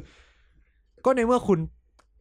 เป็นโลกตลาดเสรี เออ ย้ำว่าด้วยความที่ระบบของโลกตะวันตกเป็นตลาดเสรี มันมีการซื้อขายหุ้น อืม เมื่อคุณถูกเทคโอเวอร์มันก็ต้องเป็นกลไกตามตลาด เออ ถูกไหมว่า ของพวกนี้มันก็ต้องกลายไปเป็นของเจ้าของ ถูก เออ ซึ่งจีนน่ะมันใช้ช่องว่างตรงนี้แหละ กูก็คือไล่ซื้อหุ้น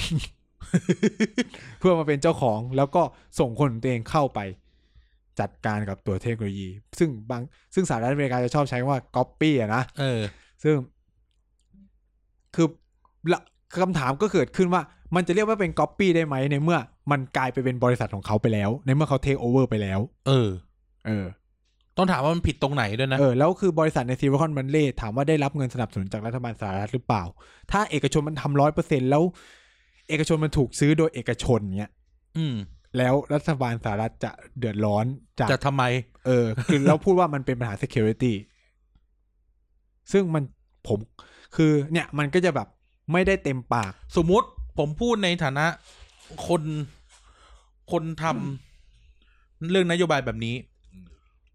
สมมติบอกว่าเป็นปัญหา security อันนี้พูดในฐานะไม่ได้เข้าข้างนะ แต่เราพูดในฐานะคนทำงานด้านนี้จริงๆผมก็บอกว่าอ่ะถ้ามันเป็นปัญหา security อ่ะ แล้วก็ใช้กฎหมายในประเทศจัดการก็ได้นี่ อืม เออ ในแง่แหมรัฐบาลทั่วโลกก็เซอร์ i l แ n นซ์ประชากรตัวเองอยู่แล้ว อืม เออนั่นแล้วแบบแค่ การซื้อบริษัทข้ามชาติมันผิดตรงไหน อืม เอออันนี้อันนี้ทั่วไปนะนี่คิดคิดง่าย ๆ นะอืม อืมคือคือคือยกตัวอย่างแบบง่ายๆคือ วันหนึ่งอยู่ดีๆ จีนสามารถซื้อ Facebook ได้ อืม คือยกตัวอย่างอ่ะ สมมติอ่าเว็บเบยโบซีน่าเบยโบ เออไซน่าเบิร์ดโป ซื้อ ซื้อ Facebook ได้ เออ แล้วก็มีปานปรับลูกเล่นของ Facebook คำถามคือเขาผิดไหม นั่นน่ะสิอ่ะแต่สมมุติว่าเราสแตนกันอยู่ข้างหนึงก็บอกว่า เอ้า นี่มันคือการครองโลกของจีนนะ จีนแม่งเอาทุกอย่าง เขา เล ก็ ย เล่นในเกมกลไกตลาดทั้งหมด ที่มันมันเปิดโอกาส ก็คือกูก็ใช้เงินซื้ออ่ะ ก็ไม่ เออ ก็คือ คือการซื้อขายของมันเป็นเรื่องของเอกชนสองเจ้าคุยกัน เออ แล้วเขาก็ตัดสินใจคำถามคือทำไมไม่มีใครโวยวายกับการที่ Facebook take over Instagram เออ อ่ะ เออ ซึ่งมัน เออ มีลักษณะเดียวกันถูกไหม เออ คือคุณเอา ไม ข้ โคร มูล ซอฟซื้อสกาย เออ อย่าง เอ เงี้ย อ เมื่อทำไมถึงถึงไม่มีปัญหา แต่การที่เฮ้ยหัวเว่ยไปซื้อบริษัทนั้น ซื้อบริษัทนี้ เออ กลายเป็นปัญหา เจ้าชายซาอุซื้อบริษัทเกมในญี่ปุ่น อืม หรืออะไรแบบเนี้ยคือ หรือแม้กระทั่งแบบ คนไทยไปซื้อบริษัทนู้นนี้นั้นอะไรเงี้ย แล้ว เออ คือคำถาม บริษัท คือ ทูน่ายี่ห้อหนึ่ง คือ ซื้อโรงงานในฝรั่งเศส มันผิดกลไกของการไอ้นี่หรือเปล่า เออ คำถามอะ ผิดกฎหมายไหมเออแค่นี้เหรอผิดกฎหมายไหม คือ แล้วยกตัวอย่างสมมุติว่า รัฐบาลจีนปล่อยกู้เขาก็มีอันกำหนดอัตราดอกเบี้ย เออ ของเขาซึ่งธนาคารเขาก็ได้รับผลประโยชน์ ซึ่งไอไอรัฐบาลปล่อยกู้เนี่ยนะ อืม มันก็เป็นสิ่งที่โลกตะวันตก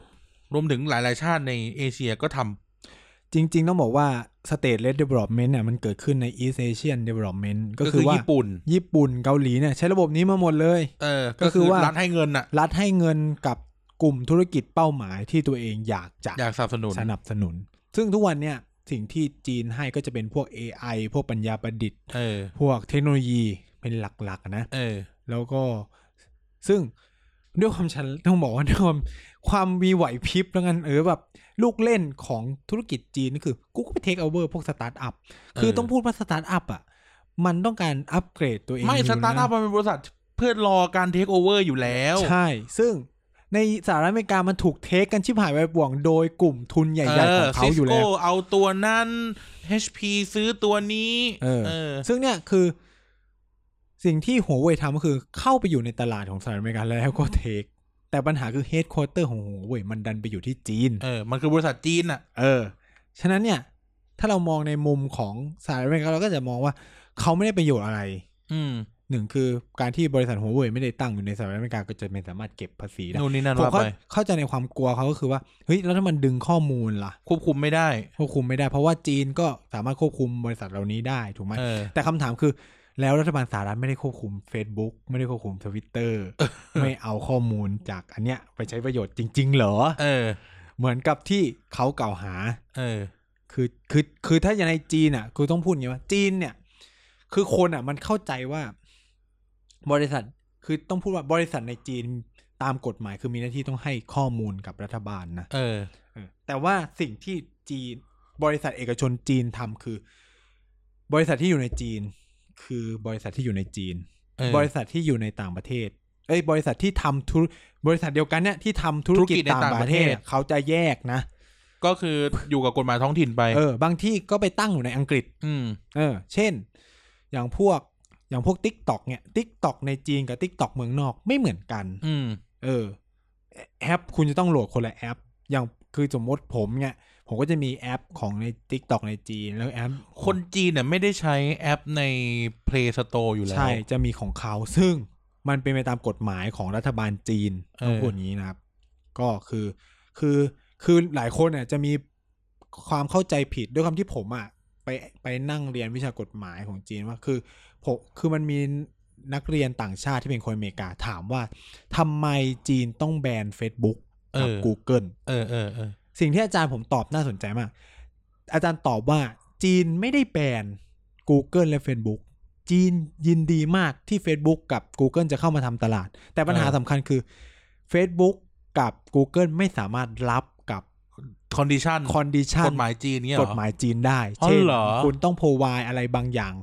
ตามที่มันเป็นโดยเฉพาะประเด็นอย่าง security อะไรเงี้ย เพราะว่าต้องไม่ลืมว่าจีนก็มีความกลัวในประเด็นคือถ้าสมมติว่าคุณเปิดฟีรีแบบ Facebook หรือ Twitter ในเคสของไทยอะไรเงี้ย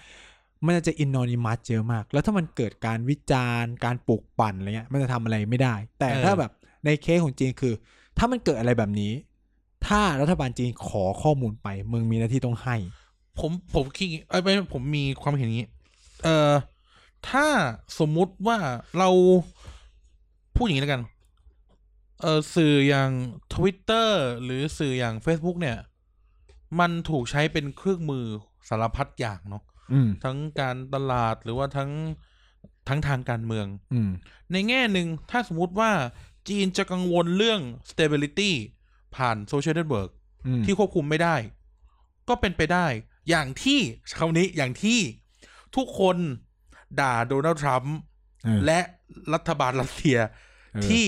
มีเรื่องเคมบิดอ a นาลิติกใช่ไหม เออ นั่นคือนั่นคือสิ่งที่น่ากลัว ใช่ และพูดกันตรงนี้ในไทยก็มีคนทำ อืม เออ พูดเลยในไทยก็มีคนทำ อืม ไอการใช้ข้อมูลที่ที่รัฐเข้าถึงไม่ได้ อืม แต่เอาเงินไปซื้อมาได้ เออ แล้วก็ใช้ในทั้งทางการเมืองและสารพัดอย่าง อืม แล้วแล้วจีนจะกังวล อันนี้ผมก็ไม่ได้รู้สึกประหลาดใจอะไร อืม คือถ้าถามในแง่เรื่องว่า the great firewall อย่างเงี้ยนะ อืม เออถ้ามันเป็นคอนดิชันที่เขากังวลของเขาเอง อันนี้เราตัดเรื่องประชาธิปไตยกับสิทธิมนุษยชนออกไปนะ อืม เออ ผมก็ไม่ได้คิดจะต่อต้านอะไร เพราะสุดท้ายก็มุดกันอยู่ดี อืม เอ คือ อ คือในจีนก็มีมุดแต่แต่คำคำตอบง่ายๆที่แบบคนจีนไม่เล่น Facebook ไม่เล่นคือมันต้องพูดว่า ถามว่าถ้าเข้าไปแล้วเนี่ย คนจะแบบพุบพับเปลี่ยนมาเล่นเลยไหมคำตอบคือ ผมว่ามันก็ไม่ขนาดนั้น เพราะว่าทั้งชีวิตอะของเขามันอยู่ในเวยโป มันอยู่ในคิวคิวมันมาอยู่ใน WeChat หมดแล้ว อืม เหมือนกับว่ามึงถามว่าเพื่อนผมที่เป็นคนจีนมีอินสตาแกรมไหมมี อืม มีเฟซบุ๊กไหมมี อืม แต่ถามว่าเล่นไหมไม่ เพราะว่าไม่มีใครเล่นกับมัน อืม แล้วเข้ามาคือแบบ สมมติมีกูเป็นเพื่อน คนนึงแล้วก็คนอื่นอีกไม่กี่สิบคนอะไร เอ เงี้ย อ กูก็โพสต์แต่ภาษาไทยที่มันไม่เข้าใจ เออ หรือมีเพื่อนที่เป็นฝรั่ง ซึ่งก็โพสต์แต่ภาษาอังกฤษที่มันไม่เข้าใจ เออ แต่การที่มึงอยู่ในเวยโปโอ้โหทุกอย่างภาษาจีนคอนดิชันรองรับหมดอะไรเงี้ย อืม เออ มันเหมือนมันมันอยู่ในโลกของเขาไปแล้ว เพื่อน อืม ทุกคนมันอยู่ในสังคมออนไลน์นั้นอะ่ะ เหมือนกับยกตัวอย่างเช่น กูอยู่ดีอุตริอยากเล่น Watch App ขึ้นมาถามว่า ใครจะคุยกับมึง กูคือกูจะคุยกับใคร เออ คำถาม ใช่ไหมคือหนึ่งกูจะแบบ มึงมึงแอดวีวอทแอปกัน เออ ทุก ไอ้ไอ้ มึงไม่มีไลน์เหรอ เออ ทุกคนจะต้องตอบกลับมาอ หรื ย่า อง ใน นี้ กลุ่มเราก็บอก Discord ไอสัตว์ เออ เออ เนี่ยมันก็จะแบบ มันก็ที่มันก็เป็นเรื่องของรสนิยมในการใช้พื้นที่เหมือนกัน คือทุกวันเนี่ย กูมีแอปคอมมิวนิเคชันเนี่ย เกือบจะทั่วโลกแล้ว ยกเว้นอีกอีกกาเกาอย่างเดียว เออ เออ ก็คือถ้ามีเพื่อนเกาหลีกูก็คงต้องโหล ใช้ ด กา นะ เกาเออ ทุกวันนี้คือคุยกับคนอินเดียเพื่อนอินเดียใช้ ใช้ WhatsApp WhatsApp คุยกับเพื่อนจีนกับเพื่อนในจีนก็ใช้ WeChat ส่วนคนไทยก็ใช้ไลน์ตอนนี้คือกูจะ เออ ครบแล้ว คนญี่ปุ่นก็ต้องใช้ไลน์ เออใช่ไหมคือนี่นี่คือเนี่ยมันคืออะไรที่มันเป็นเรื่อง culture ผสมเหมือนกันอะไรอย่างเงี้ย อืม มันก็เลยต้องมีความแปลกประหลาดหรืออะไรแบบนี้ก็แล้วกัน แต่ว่าถามว่าคนจีนไม่รู้เรื่องราวข้างนอกตัวเองเลยไหมคำตอบผมเลยนะ ไม่จริง อืม ไม่จริงคือคือคนจีนจำนวนมากรู้ข่าวข้างนอก เพราะว่ามุด หรอ มุดกันเยอะเหมือนกัน เออ ก็คือก็อ่านนู่น ทำไม นี่นั่น เขาอยากมุดเออนี่อยากรู้ บางทีอยากตามไอดอลเกาหลี หรอ อืมคนถ้าเป็นแบบพวกผู้หญิงก็คือแบบไปตามดาราไปตามอะไรเงี้ยคื เอาไม่เหมือนดาราไทยเหรอ ดาราไทยที่ดังในจีนคือเปิดเวยโป เขาก็เปิดเลยโปแหละก็ต้องมาเปิด แต่ว่ามันก็จะมีกลุ่มคนกลุ่มหนึ่งอะไรเงี้ยหรือบางคนเขาอยากตามดาราฝรั่งคือคนจีนอ่ะ บ้าคนอเมริกามาก เออ ดาราฮอลลีวูดเนี่ยเหร ดา อ ราฮอลลีวูดดูซีรีส์ฝรั่งนู่นนี่นั่นอะไรเงี้ยคือคนที่มีเลเวลการศึกษาอีกระดับหนึ่งอะ เอ นะ อ เออถามว่าคนจีนทั่วไปก็ไม่อะไรอะก็ยังอยู่ในจีนในอะไรเงี้ย คือเขาก็มองคือ ผมไม่แปลกใจ ผมจะพูดอย่างงี้ว่า คือคนไทยเนี่ย ด้วยความที่เราหรือเป็นประเทศเล็ก ผมใช่ไหม เออ เราเป็นประเทศเล็ก เราก็จะรู้สึกว่าเออเรื่องราวนอกโลกมันน่าสนใจ เพราะว่าประเทศไทยมันเล็กไง เออ การที่ผมได้ไปอยู่ในอินเดียไปอยู่ในจีนอะผมจะรู้สึกเลยว่า คนสองกลุ่มเนี่ยคนสองคนที่อยู่ในประเทศที่มันมีขนาดใหญ่มากๆอะ เออ โลกเขาแคบมากนะ เออ ผมว่าเอาจริงๆคนอเมริกาก็โลกแคบ เพราะว่าประเทศมันใหญ่ อืม เหมือนแบบมันมีเคสที่แบบคนไปถามฝรั่งในอเมริกาว่าเออแบบช่วยวงประเทศนั้นประเทศนี้ไหม เอออ อะไรเงี้ยแล้วคนอเมริกาจำว่าผิดอะไรเงี้ย เออ ซึ่งเราเข้าใจว่าคนอเมริกามันจะฉลาดหรืออะไร เอ เงี้ย อ คือมันมีสภาพเป็นลักษณะเช่นนี้เหมือนกัน เพราะว่าบางทีอ่ะทั้งชีวิตของคนอินเดีย หรือเพื่อนอินเดียผมอ่ะแม่งอยู่แต่รัฐเนี่ย เออ โลกของมันก็คือรัฐนี้ อืม อะไรเงี้ยถึงมันจะแบบเล่นโทรศัพท์ได้อะไรเงี้ยแต่ว่าสังคมทั้งหมดมันก็คือเป็ ก็ น อยู่ อิน แค่ เดี นั้ยนเออ เออ ถ้ามึงไม่ได้เรียนการระหว่างประเทศก็ไม่ได้ไปสนใจเรื่องราวของประเทศอื่นอะไรเนี่ย เออ คนจีนก็เหมือนกันคือชีวิตเขาก็อยู่ในคอมมูนิตี้นั้นในโลกของ อืม เขาในเมืองจีนเท่านั้นเลย ผมว่าเผื่อๆคนไทยจำนวนมากก็เป็นแบบนั้น เออ แต่เพียงแค่ว่าบ้านเรามันจะมีแบบช่วงรายงานข่าวต่างประเทศอะบ่อยไง เออ แต่ในเมืองจีนมันก็แบบแค่ข่าวในประเทศเขาอะก็เย ก็ อะ เยอะจะตายหาแล้ว อยู่แล้ว เออ เออ จนแบบต้องมีแช่ช่องแยกในแต่ละมณฑลหรืออะไรอย่างเงี้ย เออเออ คือคือเรื่องราวมันเยอะมากจนแบบ ข่าวต่างประเทศก็จะมาแบบเลือกตั้งประธานาธิบดีสหรัฐอเมริกาช่วงใหญ่จริงๆอะมึงจะไปคาดหวัง ไอ้ เรื่อง บ้านเรามันขี้หมูขี้หมา เออ หมากัดเด็กก็ลงอ่ะ เออคือมันคือคุณจะไปคาดหวังให้เขาแบบไปรู้เรื่องแบบรายละเอียดอะไรเงี้ย ก็ไม่ใช่ แต่ถามว่ามันมีการ เออ เซ็นเซอร์ไหมก็ต้องยอมรับว่ามันมีมันมีอยู่แล้ว เพราะว่าเขาเป็นประเทศที่แบบแบบเขาอะ เออ เออ ในประเทศของเขาอะเออ ประเทศที่มันเป็นแบบ Chinese characteristic อะเออ เออ เออเขาจะชอบทุกอย่างเขาจะพ่วงคำว่า ในรูปแบบแบบจีนเลยประมาณเนี้ย เออ แล้วด้วยด้วยสภาพที่แบบเนี้ยมันเกิดขึ้นใช่ไหมพอคนจีนออกไปข้างนอก ก็จะงง คือมันเหมือนเป็นการ culture shock แหละ คือ คือ เขาไม่รู้จักข้างนอก คือเขาไม่ได้รู้จักข้างนอก แต่ว่าอยากไปเที่ยวไงก็คือเห็นภาพรีวิวคนจีนน่ะอยากมาเที่ยวไทยเยอะมากนะ เออ คือแบบกูถามร้อยคน ก็ไม่รู้เป็นเฮียอะไร พอรู้มาจากคนไทย อยากไปเที่ยวไทย อยากไปวัด เออ พระแก้ว อยากไปช้อปปิ้งนู่น เออ นี่นั่น เออเออเออ คือก็คืออยากมาไทยมากอะไรเงี้ย เพราะว่ามันเป็นผลมาจากการแบบพูดกันปากต่อปากของคนน่ะ เออ เออว่าเออมึงต้องไปไทยนะมึงต้องไป แล้วเที่ยวไทยอ่ะ ถูกพอๆกับไปเที่ยวที่ไหไหหนานหรือเกาะไหหลำ เออ พอๆกัน ซึ่งเที่ยวไทยก็ดีกว่า ใช่เซอร์วิสมันดีกว่า แล้วโรงแรมก็เป็นบุฟเฟ่ all you can eat แล้วมันคือต่างประเทศ เออแล้วมันคือต่างประเทศมันก็แบบเหมือนกันคนอินเดียถ้าจะเลือกเที่ยวในอินเดียก็คือมาเที่ยวไทยดีกว่า เออ ด้วยความที่เซอร์วิสบ้านเรามันดีอะไรเงี้ย เออ พอเนี้ยพอเขาออกมาใช่ไหม มันก็ทำตัวไม่ถูก ว่าคือมันเป็นเรื่องของ cross culture อะเนาะเหมือนกับเราไปเที่ยวต่างประเทศอะเราก็ไม่ได้ศึก คือเรารู้แค่ว่ากูจะไปเที่ยวไหน เออ แต่ไม่มีใครทำการบ้านว่าเฮ้ยต้องปฏิบัติตัวยังไง ก็เหมือน ใน ค ป น ระเทศ ไทย นั้น เหมือนคนไทยไปเที่ยวญี่ปุ่นอะแล้วก็ถ่ายรูปมั่วซั่วถ่ายรูปบนรถไฟฟ้าอย่างเงี้ย เออ นี่มันไม่ควรหรือว่าเปิดเสียงโทรศัพท์อะไรเงี้ยนะ อืม ก็เป็นเหมือนกันอะ อืม เออ เป็นเป็นลักษณะแบบนี้หรือแบบ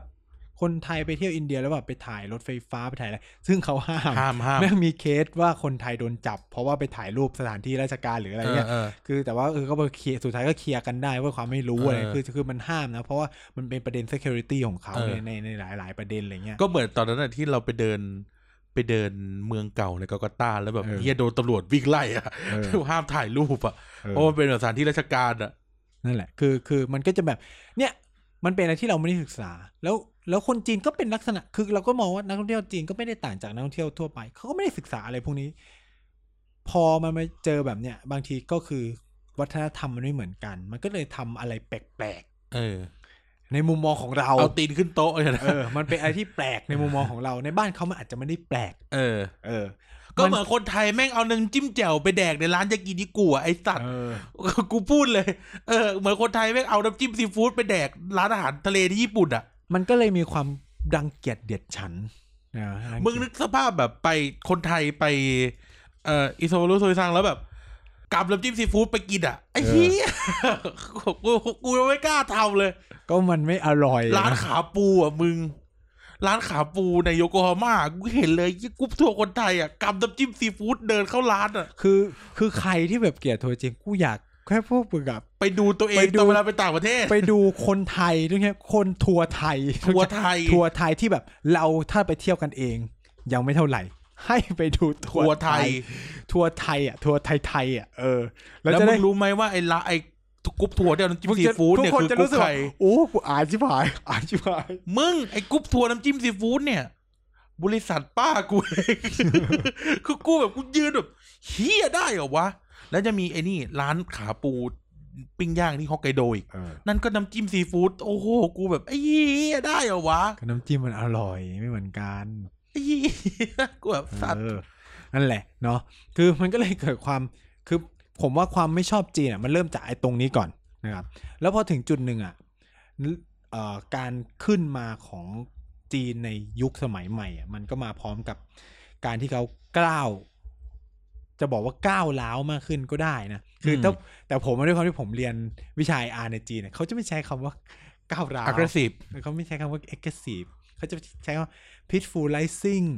เออผมผมเนี่ยผมกำลังผมผมจะพาเข้าไปประเด็นต่อไปว่า โอเค ในแง่ ในแง่เศรษฐกิจ และในแง่สังคมวัฒนธรรมการท่องเที่ยว ตรงเราต้องกลัวคนจีนไหม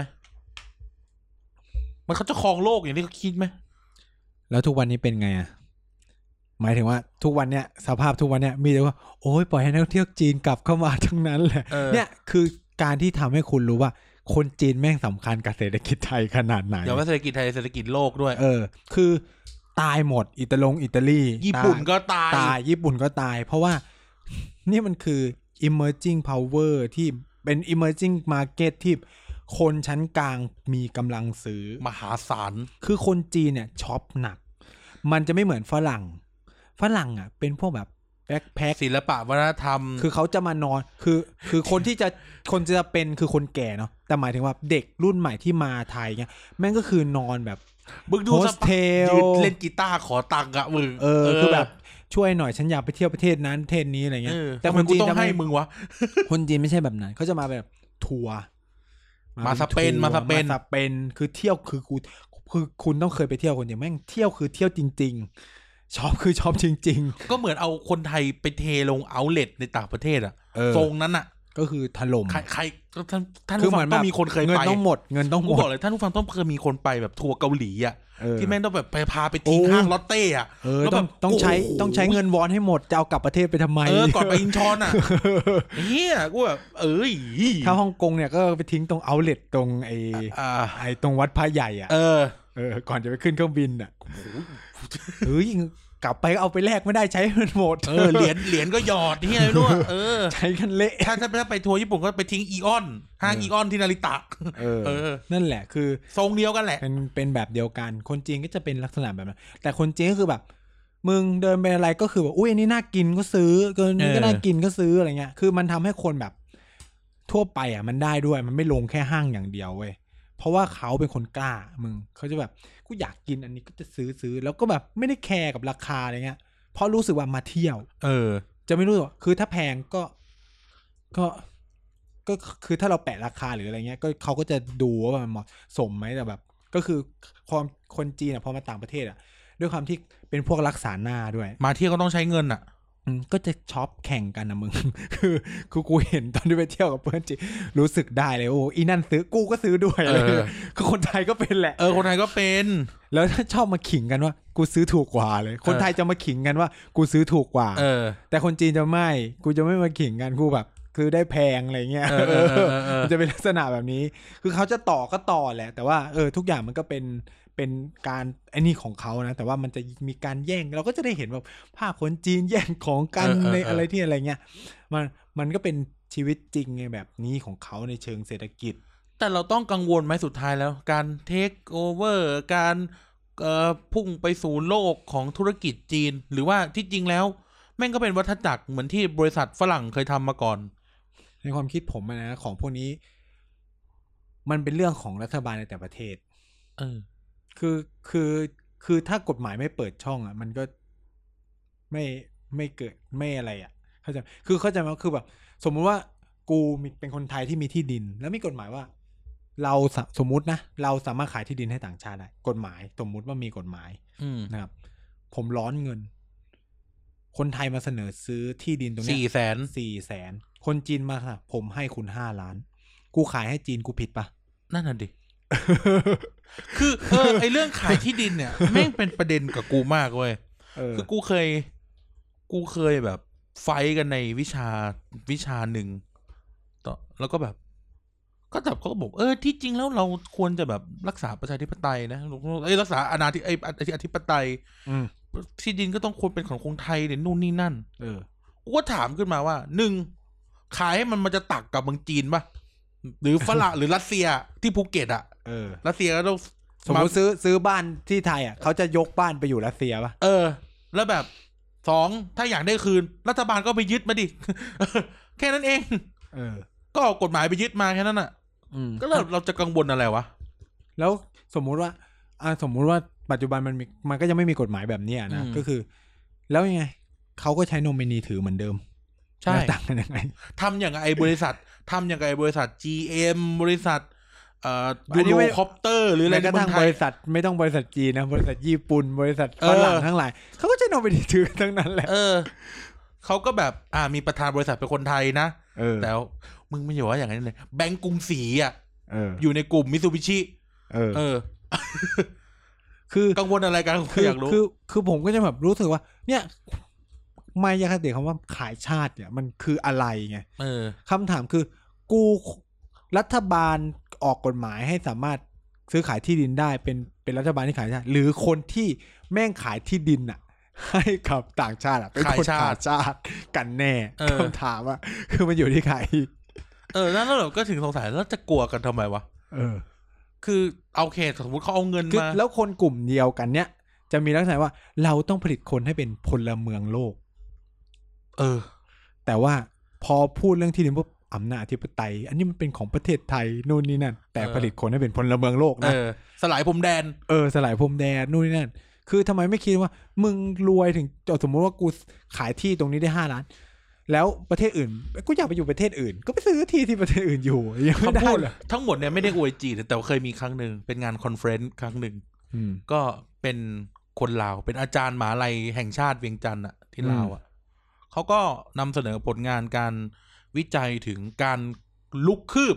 ของบริษัทจีน อืม ในลาวเข้ามาปลูกกล้วย ส่งกลับไปขายที่เมืองจีน อืม ก็อธิบายไป กูก็แบบ กูก็ยกมือถามเว้ย แล้วก่อนหน้าเนี้ย คือเขาไม่ได้พูดไง แล้วกูก็แล้วก่อนนั้นเนี่ยที่ดินเนี้ย ทำอะไร เออทำอะไร ไม่ได้ทำอะไร แล้วกูก็ถามว่า แล้วการส่งกล้วยกลับไปเมืองจีน เพราะอะไร กล้วยแพงคนลาวเลยซื้อไม่ได้ กูก็ถามว่า แล้วคนงานที่มาทำเป็นอะไรบอกเป็นคนลาว ก็จ้างงานเปล่าวะ แล้วมันจะลบตรงไหนนะกูก็ไม่เข้าใจ คือ คืออันนี้เราก็ถึงบอกไม่ ก็ ได้กลั เสี วยจีน ที่ดินไง แต่เราแต่เราอ่ะกำลังถามถึงโลจิกอ่ะ เออ เออ คือเราอาจจะมองในแง่ที่ว่า จีนมาใช้ทรัพยากรประเทศอื่นอะไรอาจจะพอพูดได้ เออ เอออาจเข้าใจได้ใช้คำว่าเข้าใจได้ ถ้าจะคุยกันโดยโลจิกนี้ เออ แต่จะมาพูดแบบว่านี่คือการครอบงำลาวของจีนกูก็แบบ ถ้ามึงไม่พอใจมึงก็ไล่มันกลับก็ได้รัฐบาลลาวอะ เออ เออ เหมือนเหมือนแบบรัสเซียซื้อพัทยามึง เออ เออมึงไม่พอใจมึงก็ไล่มันออกทาง walking street ก็ได้กูไม่ได้ว่าอะไรนี่ เออ เออทำสิ แค่นั้นเอง เออ เออ นะ ทำอย่างกับไอ้ผับใน walking street ไม่เป็นของคนไทย เออ เออ ก็ใช้เมียถือทั้งนั้นอ่ะ ใช่ เออ ก็แบบบางทีมัน คือคือคืออันเนี้ยก็คือมันคือแบบแล้วในประเทศที่มันแบบ มึงซื้อขายที่ดินกันได้แบบเสรีเลย ใครจะไปอยู่ก็ได้อะไรเงี้ย เออ เขาไม่เห็นมีปัญหาอะไรวะแล้วเป็นประเทศเล็กๆทั้งนั้นด้วยนะ เออ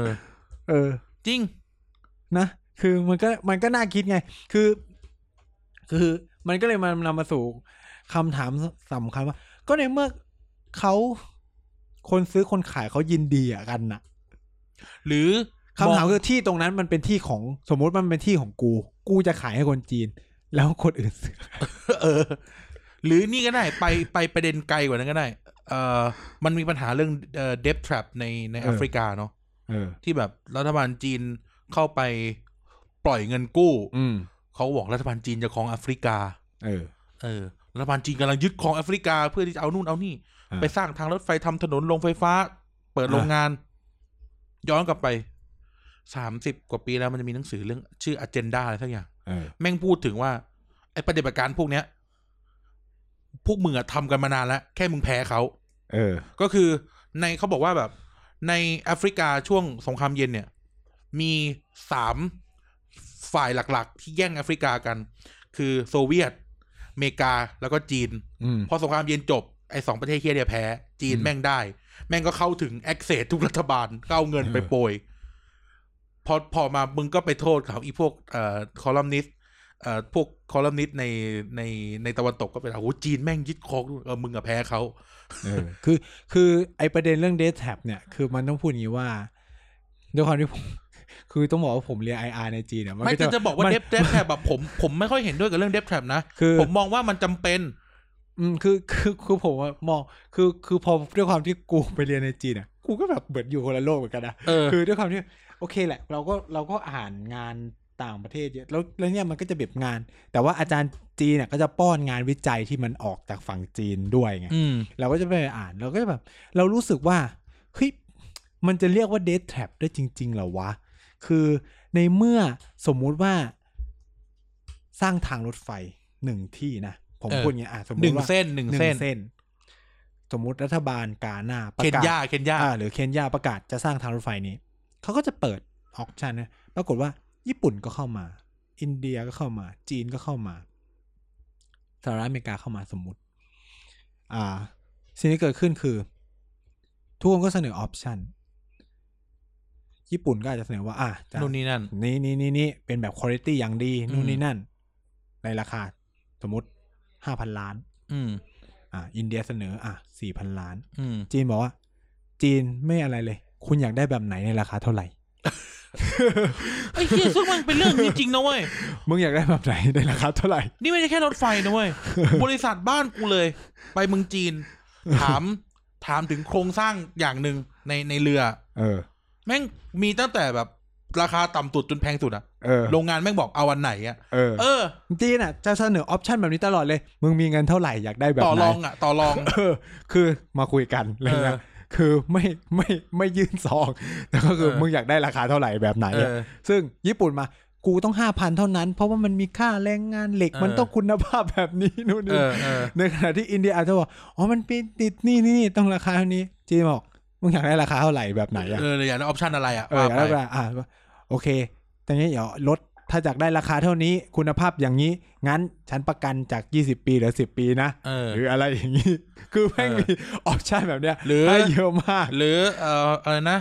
พวกเอ่อไวท์คอลล่าต้องเป็นคนจีนอะไรเงี้ย เอออ่ะสมมุติว่าอยากได้ถูก งั้น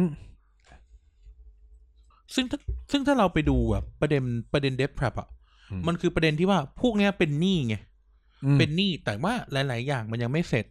ซึ่งเราจะไปประเมินว่ามันเป็นสถานการณ์เลวร้ายก็อาจจะเกินไปหน่อย จริง ๆ อ่ะ มันไม่ถึงกับเป็น red tab ถ้าคุย อืม ถ้าเจรจา คือเดทแท็บมันเกิดขึ้นจากเคสของศรีลังกาเว้ย มันไม่ได้แบบ เออ เกิดขึ้นในเคสของ แอฟริกา แอฟริกา คือในศรีลังกาเนี่ยมันมีปัญหาสำคัญที่คนไม่พูดทั้งหมด ต้องใช้ เออ คำนี้ว่าคนไม่พูดทั้งหมดนะ ก็คือ ก็คือประเด็นปัญหาการคว่ำบาตรศรีลังกา อ๋อ คือคือผมสนคือผมชอบงานชิ้นหนึ่งมาก เขาจะพูดเรื่องโปรเจกต์ BRI กับ AIIB AIB มันเป็นธนาคารพัฒนาโครงสร้างพื้นฐานของของของของของเอเชียนะ ซึ่งซึ่งก็คือคนร่วมทุนนะมันก็เป็นจีนอะไรอย่างเงี้ยแหละ สิ่งที่จีนทำเนี่ยครับ คือว่าจีนเนี่ย เวลาจะให้ทุนใครเนี่ย ไม่เคยมีเอมเรื่อง political regime อ่าใช่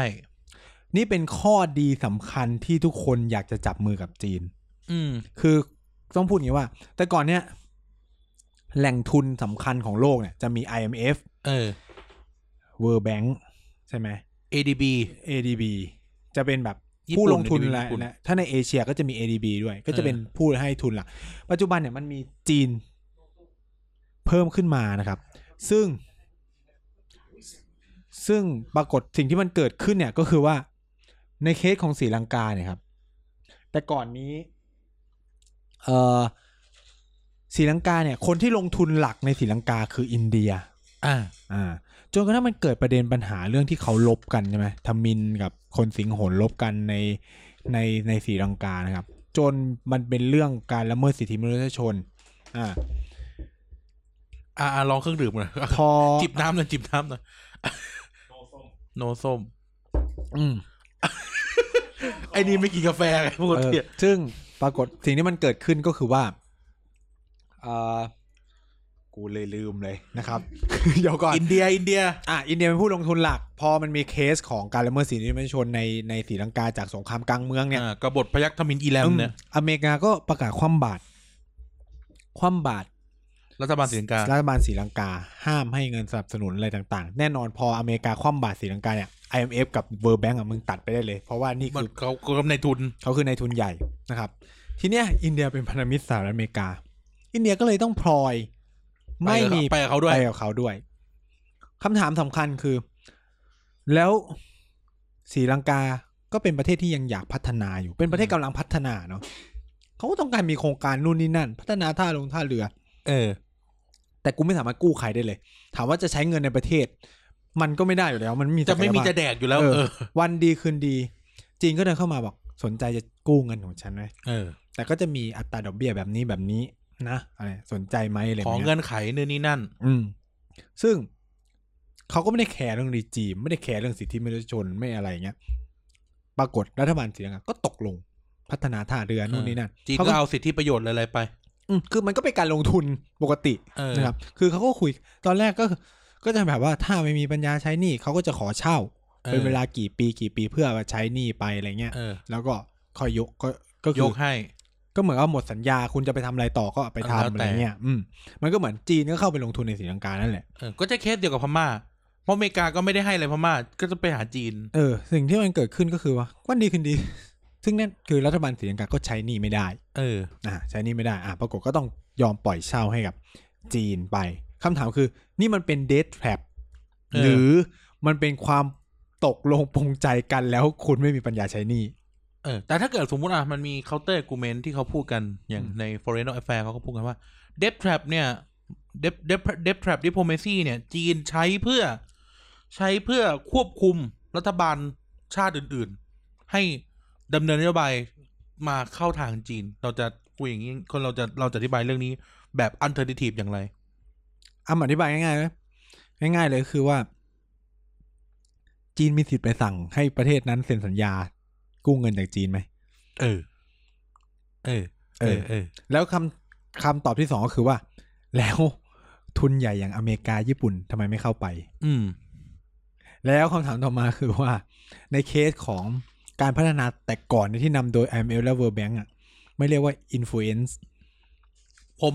ผม หรือ เช่นมึงต้องเป็น good governance เท่านั้นกูถึงจะปล่อยกู้ให้ ผมมีไอเดียนี้ ต้องเป็นประชาธิปไตยเท่านั้น อ่า ปล่อย อ่าอ่ากาแฟ ให้อะ ไป ไรเงี้ยเออ ผมมีไอเดียนี้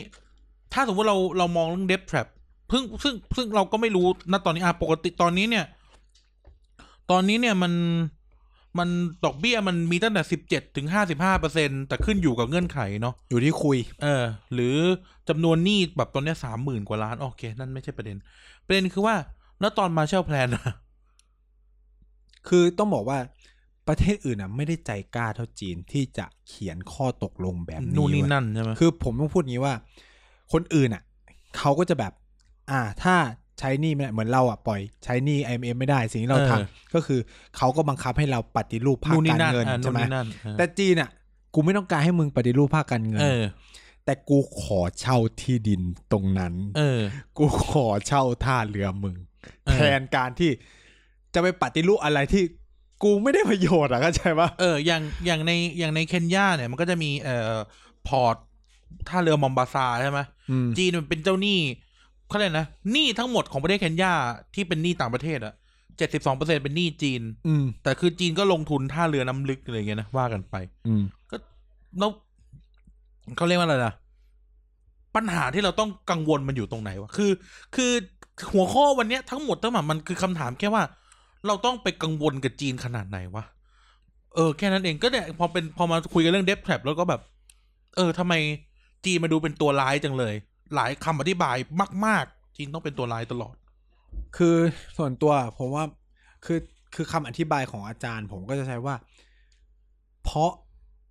ระบอบที่จีนมองมันไม่เหมือนกับระบอบที่เราเคยผ่านมา อืม มันเลยเป็นช็อก อืม ก็เหมือนที่บอกไง ทุกครั้งพอคุณไม่มีเงินใช้หนี้สิ่งที่ระบบการเงินโลกจะทำคือ ปฏิรูปโครงสร้างระบบการเงิน เออ ของประเทศนั้นๆ เพื่อให้มันจนกว่ามันจะมีปัญญาใช้หนี้ เออ ก็คืออาจจะยืดเวลาหรือ บี ไง บ แต่จีนไม่ กูขอเช่าที่นี่ทดชดหนี้ไปเลย อธิบายแบบง่ายๆไหมสมมุติว่าสมมติว่า IMF อืม IMF มันจะบอกว่าเงื่อนไขของมันคือ ถ้าไม่มีปัญญาจ่ายหนี้ระบบการเงินในประเทศมึงต้องเปลี่ยนให้กูจ่ายจ่ายหนี้กูได้ คือเขาเขาจะเข้ามาอินเตอร์วีนระบบการเงินในประเทศ อ่ะ นี่พูดอะไรถึงพูดถึง IMF เอ่อถ้าจะอธิบายแบบง่ายที่สุด ให้นึกถึงคนคนหนึงไปกู้เงินสถาบันการเงิน เออ อ่ะมันก็มีสองแบบ แบบของ IMF ก็คือว่า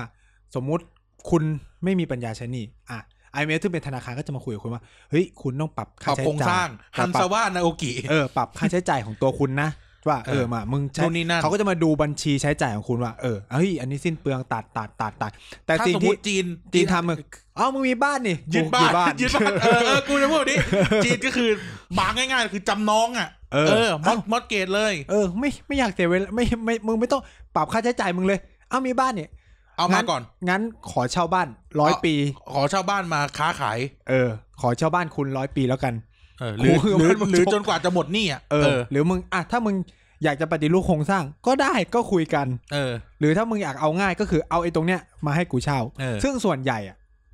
รัฐบาลจำนวนมากเรื่องที่จะทำแบบ ที่จีนเสนอแบบก็คือตัดหนี้กันไปด้วยการปล่อยเช่า เออ เพราะว่าสุดท้ายจีนมันก็ไปจ้างงานในท่าเรือเหล่านั้นอยู่แล้ว ก็มันก็เป็น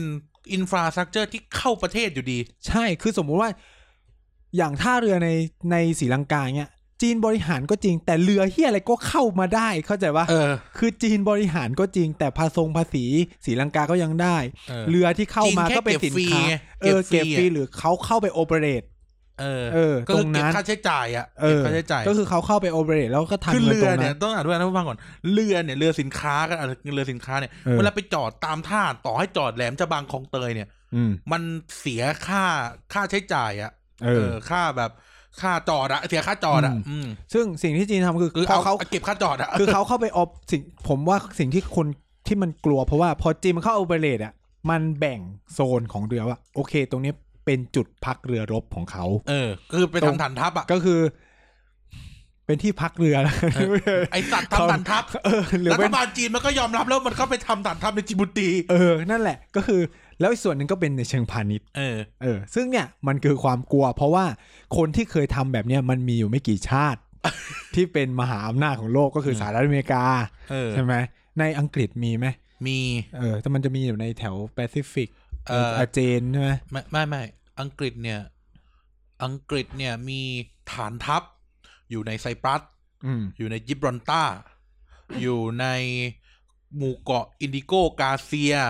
อืม อ่ะเอาหลักๆ ประมาณนี้เออ อืม ฟอกแลนด์ไม่นับฟอกแลนด์เป็นดินแดนอังกฤษอยู่แล้ว เออ เออ แต่เนี่ยไอ้ดินแดนอย่างยิบรอนตาเนี่ยสเปนมันก็ทวงคืนทุกปีทุกปี อืม เออ ซึ่งเนี่ยพอจีนทำบ้างเนี่ย มันก็เลยเกิดความวิตก เหมือนสมัยเราเรียน กัง ป ว อ ล โทใหม่ๆอ่ะเราเคยคุยกันเนาะเรื่องนี้ว่า อะไรนะ China trade is what the neighbor made of it อ่ะ คือ คือพวกมึงโอเคกับที่คนอื่นทำแต่ เออ ไม่โอเคกับที่จีนทำ ใช่ เออ เราโอเคกับ โอ้กองเรือรบสหรัฐ อยู่ในโอกินาวา เออ กองเรือรบสหรัฐจอดที่ซูบิก ฟิลิปปินส์แต่พอ หรือ จีนจอดเรือในพม่าภัยคุกคามโลก หรือ นึกไอเดียออก ห ไห รื ม อเปลี่ยนสีฮันโนเวลเป็นฐานทัพเรือ เออ เออ เปลี่ยนใช่ เออ อะไรนะจีนจีนต่อต่อถนนจากชายแดนวิ่งมาปากีสถานออก เออ ท่าเรือภัยคุกคามโลก อืม เออจีนตั้งฐานทัพนอกประเทศครั้งแรกที่จิบูตี ใช่ไหมจิบูตีเหรอวะ จิบุติ เออภัยคุกคามโลก เออ แต่กองทัพสหรัฐ มีทั่ว โลก แต่ไม่เคยเป็นภัยคุกคามโลก จอดคาเพนเทเลีย เพราะว่ามันเรานิยามสหรัฐเป็นตำรวจโลกไงเราก็เลยมองว่า เรา ตำร ไม่ วจ คิดว่าเขาเป็น ภัย มีสถานีอยู่ที่ไหน ก็ไม่ผิดเพราะว่าเขาจะมาคุ้มครองเรา เราคิดว่าเขาไม่เป็นภัยไง เออ อ่ะ กลับมาสมมติวนกลับมาเมืองไทย เออ นโยบายต่างประเทศจีน เราชอบด่าว่ารัฐบาลลุงตู่เลียจีน เออ ไม่ว่ากัน อันนี้ไม่ว่ากัน ไม่ว่ากัน แต่เวลาพูด โอ้ยกองทัพจีนมาซ้อมรบแล้วแม่ง เราแม่งขี้ข้าขี้ข้าสีจิ้นผิง ของมณฑลไทกัว โน่นนี่นั่นปั๊บกระทรวงกลาโหม มีสำนักงานจัดแม็ก ซึ่งเป็นคณะที่ปรึกษา ของกระทรวงกลาโหมสหรัฐ สองกระทรวงกลาโหมกระกระทรวงกลาโหมสหรัฐที่ให้คำปรึกษากับกองทัพไทย เออ ให้ความปรึกษากับกระทรวงกลาโหมไทย อยู่มาตั้งแต่สมัยหลังสงครามโลกครั้งที่สอง เออ และไอ้รถถังสไตรเกอร์ส้นตีนเนี่ย ก็ขายด้วยอย่างนี้ ก็คือไอ้จัดแม็กบังคับ ซื้อ คือแบบ เนี่ย คือบางทีอ่ะคือไม่ได้บอกว่าต้องมองเขาดีนะ แต่ เออ บางทีเขาเนี่ยกนะ ต้อง มัน มีสแตนดาร์ดว่าถ้าจะด่าก็ด่าให้หมด เออ ถ้าจะไม่ด่าก็ไม่ด่าเล ห ย รือให้มันเป็นเรื่องๆอ่ะ เออ ให้มันเป็นเรื่องๆอ่ะโอ้ยจีนอย่างงู้นจีนอย่างนี้ จีนนู่นนี่นั่นนะกองทัพสหรัฐ เอ่ออะไรนะ ติดต่อขอเช่าใช้ฐานทัพในเวียดนาม กองทัพสหรัฐมี เอ่อกองทัพสหรัฐ ทุกวันนี้ทาง ดู ทัพ นี่ สหาร นะ ยังใช้อูตะเภาอยู่เลย เออ เออ คือคือใครที่บอกว่าไทยเอียงไปทางจีนเนี่ยเป็นความเข้าใจที่ผมคิดว่า มันเอียงมันไม่มันคือไทยไม่เอียงมากเลยนะ ในโวคา อืม ในเวเวทีโลกอะต้องพูดอย่างนี้ว่าอีสัตว์ไทยแม่งซ้อมรบกับสหรัฐชิบหายไปป่วง ทอมทุกปี ตั้งคือถ้าใครดูข่าวเนี่ย ลุงแดงแม่งส่งทหารไปอเมริกาบ่อยมากจนที่คนด่า เออไอ้ไอ้ทหารที่ติดโควิดอ่ะ แม่งก็ติดจากเมืองติดจากอเมริกา เออไปอเมริกาเต็มเลยเป็นหลายชุดด้วยปัญหาคือถ้าใครดูข่าว เออ เนี่ยทหารไทยจากอเมริกากลับมาเข้าสเตทควอรันทีนไปเป็นสิบสิบยี่สิบชุดเลย แล้วมึงบอกว่าไทยเอียงจีน ทั้งที่เราอะไปซ้อมรบกับอเมริกาเยอะชิบหาย เออ เออ แล้วคือบอกว่าเราใกล้ชิดกับจีน เออ เออ นี่ผมกำลังพยายามจะ แล้ว หา นั่นคืออะไรลุงแดงไปรับเหรียญจากกองทัพสหรัฐ เออ เออ แต่ไทยใกล้ชิดกับจีน เออ คือกูแบบไอ้เหี้ยอะไรวะ แค่กูซื้อเรือดำน้ำคือไม่ได้บอกว่าต้องซื้อนะแล้วกูก็บอกไม่ควรซื้อด้วย อืม แต่แบบแค่นี้เองเหรอวะ อืมผมคุยกับคนที่อยู่ในหน่วยความมันคงอะนะ คือเขาพูดคำหนึ่งว่า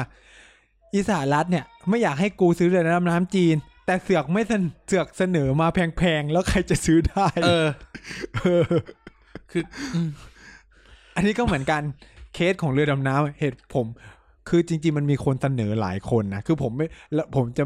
คือผมพูดไปแล้วแหละ เรื่องซื้อไม่ซื้อสมควรหรือไม่สมควรอะไรเลยนะแต่แต่แต่ตอนเนี้ยคือมันซื้อไปแล้วนะคำถามคือ จะให้เหตุผลยังไงว่าทำไมไทยถึงซื้อจีนใช่ไหมคำตอบง่ายๆคือว่าฝรั่งเศสอ่ะ เข้าใจว่าเสนอมาในราคาเดียวกันแต่ให้สองลำ เออ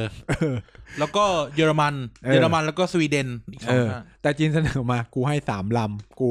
เข้ามาเทรนให้ด้วย สร้างเออนั่นให้ด้วย เออ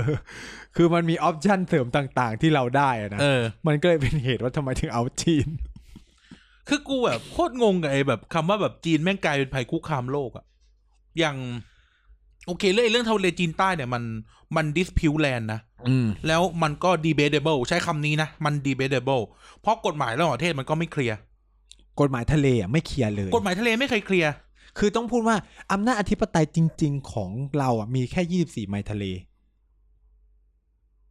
เพราะว่ามันจะมีเขตเศรษฐกิจจำเพาะอะอีกสองร้อยไมล์ไง เออ เออ มันจะมีแบบอีเขตต่อเนื่องสิบสองสิบสองนะสิบสองบวกสิบสองเป็นยี่สิบสี่นะครับ ใช่ใช่ใช่ใช่ ก็คืออำนาจอธิปไตยจริงๆอะมันจะมียี่สิบสี่ เออ อีสปัญหาคืออีสองร้อยเนี่ยแหละ พอทุกประเทศแม่งก็ใช้สองร้อยเป็นเขตเศรษฐกิจจำเพาะตัวเองมันก็ชนกันหมด ไม่และอีปัญหาอย่างหนึ่งคือว่าไอ้เกาะด้วยไง ก็จีนอ่ะ มันใช้เกาะที่มันเป็นของมัน แล้วมันก็ เลย บวก สอบ ว ง กไปอีก ร้อยมันก็เลยใหญ่ ไม่ต้องบว ก ข ส นา อ ดนั้นงร้อยแม่งบวกยี่สี่ไปอีกทีไปก่อนละทีหนึ่งไง เออ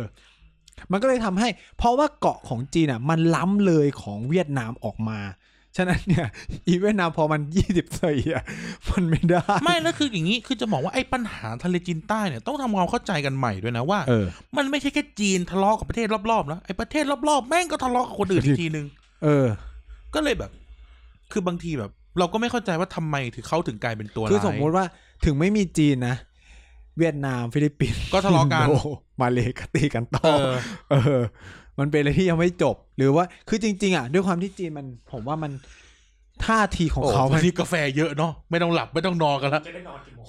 คือ คือเขาอ่ะ ค่อนข้างแข็งกร้าวด้วยแหละ ของกูก็คือของกู เออ จีนเขาเป็นแบบนี้ จีนจะมีเขาเรียกว่า bottom line ของเขา เออ คือ ตอนเรียนวิชาต่างประเทศ คือทุกวันตอนนี้ก็ยังเรียนอยู่นะ คืออาจารย์ก็พูดว่า ในกระทรวงต่างประเทศจีนมันจะมีสิ่งที่เรียกว่า bottom line คือตรงเนี้ย ตรงนี้ก็คือตรงนี้ อืม ถ้ากูพูดแล้วยังไอ้นี่ ก็คือเจอกัน เออ คือมันเคยเกิดเคสหนึ่งเช่น สงครามเกาหลีเนี่ย จริง ๆ จีนจะไม่เข้าร่วมเลยนะ อืม ก็คือเหมือนกับว่าตอนแรกเขาคุยกันแล้วนะครับ คือเหมือนกับว่า คุยกันแล้วว่า เออ มันแค่นี้แล้วก็แบ่งตัดกันจบ แม็กอาเธอร์อะแม่งล้ำเข้าไปไง คือไอ้สมมติไอ้เส้นนั้นนะใช่ไหมตอนแรกเขาคุยกันจบแล้วปรากฏว่า UN แล้วก็สหรัฐมันดันล้ำยึดเข้าไป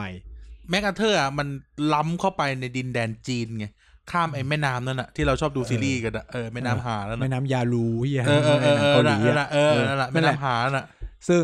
นั่นแหละก็เป็นเหตุผลว่าคือก็กูบอกมึงแล้วว่านี่คือบอททอมไลน์ของกู แล้วค คือวาม ทั้งทั้งที่มึงยึดเกาหลีได้แล้วนะตอนนั้นอ่ะ ความเฮี้ยคือว่าในวงการคนเรียนการประวัติศาสตร์การทูตใช้คำวิชาประวัติศาสตร์การทูตคนจะรู้หมดว่าแม็กอาเธอร์แม่งนำเสนอว่า เฮ้ย แก้ปัญหายากจังเลย เอา ระเบิดนิวเคลียร์ไปทิ้งจีน แม่งอาเธอร์แม่งเลยโดนไล่ออก เอ เอ อ อ เนี่ยบางทีคือเราก็ไม่ได้บอกว่าเขาเป็นตัวดีแล้วคนอื่นเป็นตัวร้าย แต่ว่าบางทีมันมีรายละเอียดที่อาจจะต้องทำความเข้าใจกันหน่อยก่อนที่เราจะ อืม พูดอะไรกันนะเนาะอืม อืมนั่นก็เลยเป็นเหตุให้จีนตัดสินใจเข้าไปลบในเกาหลี อืม คือคือต้องบอกว่าเขาส่งสัญคือเขาจะมี bottom line เขาเขาจะส่งสัญญาว่านี่ของกูก็คือของกู คือ คือสิ่งที่จีนให้ bottom line กับทะเลจีนใต้คือ ประเทศคู่ขัดแย้งเท่านั้นที่คุย เออ ปัญ ค หาน อื่ ที่ น มัน ไม่ต้ เกิดอง ขึ้ เสื น อก คือสหรัฐเสือกอะไร เออ นี่นี่ ไม่ คือ bottom line ของเขา แล้วปัจจุบันเนี่ยมันเคลียร์กันลงตัวแล้วด้วยนะ ก็คือแชร์กันใช้ เออ ก็คือ เออ คือฟิลิปปินส์ก็เงียบ ฟิลิปปินส์ยอมแล้วฟิลิปปินส์ยอมแล้ว เฟิปปินส์ยอมแล้ว เวียดนามก็ยอมแล้ว เออคือมันคือคือคือปัญหาตอนเนี้ยมันเป็นเรื่องของอเมริกา กับ จีนมากกว่า ซึ่งคำถามสำคัญคือ อเมริกาเป็นอะไรกับทะเลจีนใต้ แล้ว หนึ่งคือไม่ใช่คู่ขัดแย้งแน่นอน คำถามที่สำคัญต่อมาคือว่าเราเนี่ย หมายถึงประชาปุถุชนอย่างเราเนี่ย เออ เกี่ยวแล้วเขา ว่า เออท ทำไมต้องออกตัวแล้วต้องมองคนนั้นคนนี้เป็นคนร้าย เออ มันหเลยรือ เป็นคำถามมึงว่าทำไมเราต้องกลัวจีนวะ อืม เออ คือคือมันก็มีเคสปัญหาที่คุยกันแบบเนี้ยอย่างเคสฮ่องกงอ่ะ เออ เคสฮ่องกงเป็นเคสคลาสสิกคือผมจะไม่พูดถึงในเคสของไทยนะมันมีข้อถกเถียงในอินเดียเหมือนกัน เออ คือว่ามันเหมือนมีการพูดกันว่าคนอินเดียก็แบบคอเอาแบบแบบไทยอ่ะคือแบบฮ่องกงต้องเป็นเอกราชบาบาบานู่นนี่นั่นใช่ไหมมันก็มีนักวิชาการอินเดียที่แบบเขาศึกษาเรื่องจีนก็ออกมาพูดคำหนึงว่า ถ้าถ้าวันหนึ่งจีนพูดขึ้นมาว่าแคชเมียร์ต้องเป็นเอกราชคุณจะรู้สึกยังไง เออเออเออเออเออ เพราะว่ามันเป็นเซนส์เดียวกันว่าฮ่องกงมันเป็นของจีน เออ ก็เหมือนกับเซนส์ว่าแคชเมียร์มันเป็นของอินเดีย เออ แต่การที่มึงไปบอกว่าฮ่องกงต้องเป็นเอกราช แล้ววันหนึ่งจีนบอกว่าแคชเมียร์ต้องเป็นเอกราช คุณจะรู้สึกอย่างไร เออ นี่มันเป็นอะไรที่ผมชอบมากนะ คือมัน เออ รู้สึกว่ามันเป็นเส้นของอำนาจพิไตยของเขาที่จะไปจัดการกับเรื่องภายในของเขาอะไร เอ เลย อ เออ ไต้หวันเป็นของใคร ไต้หวันเป็นของใคร ถ้าตาม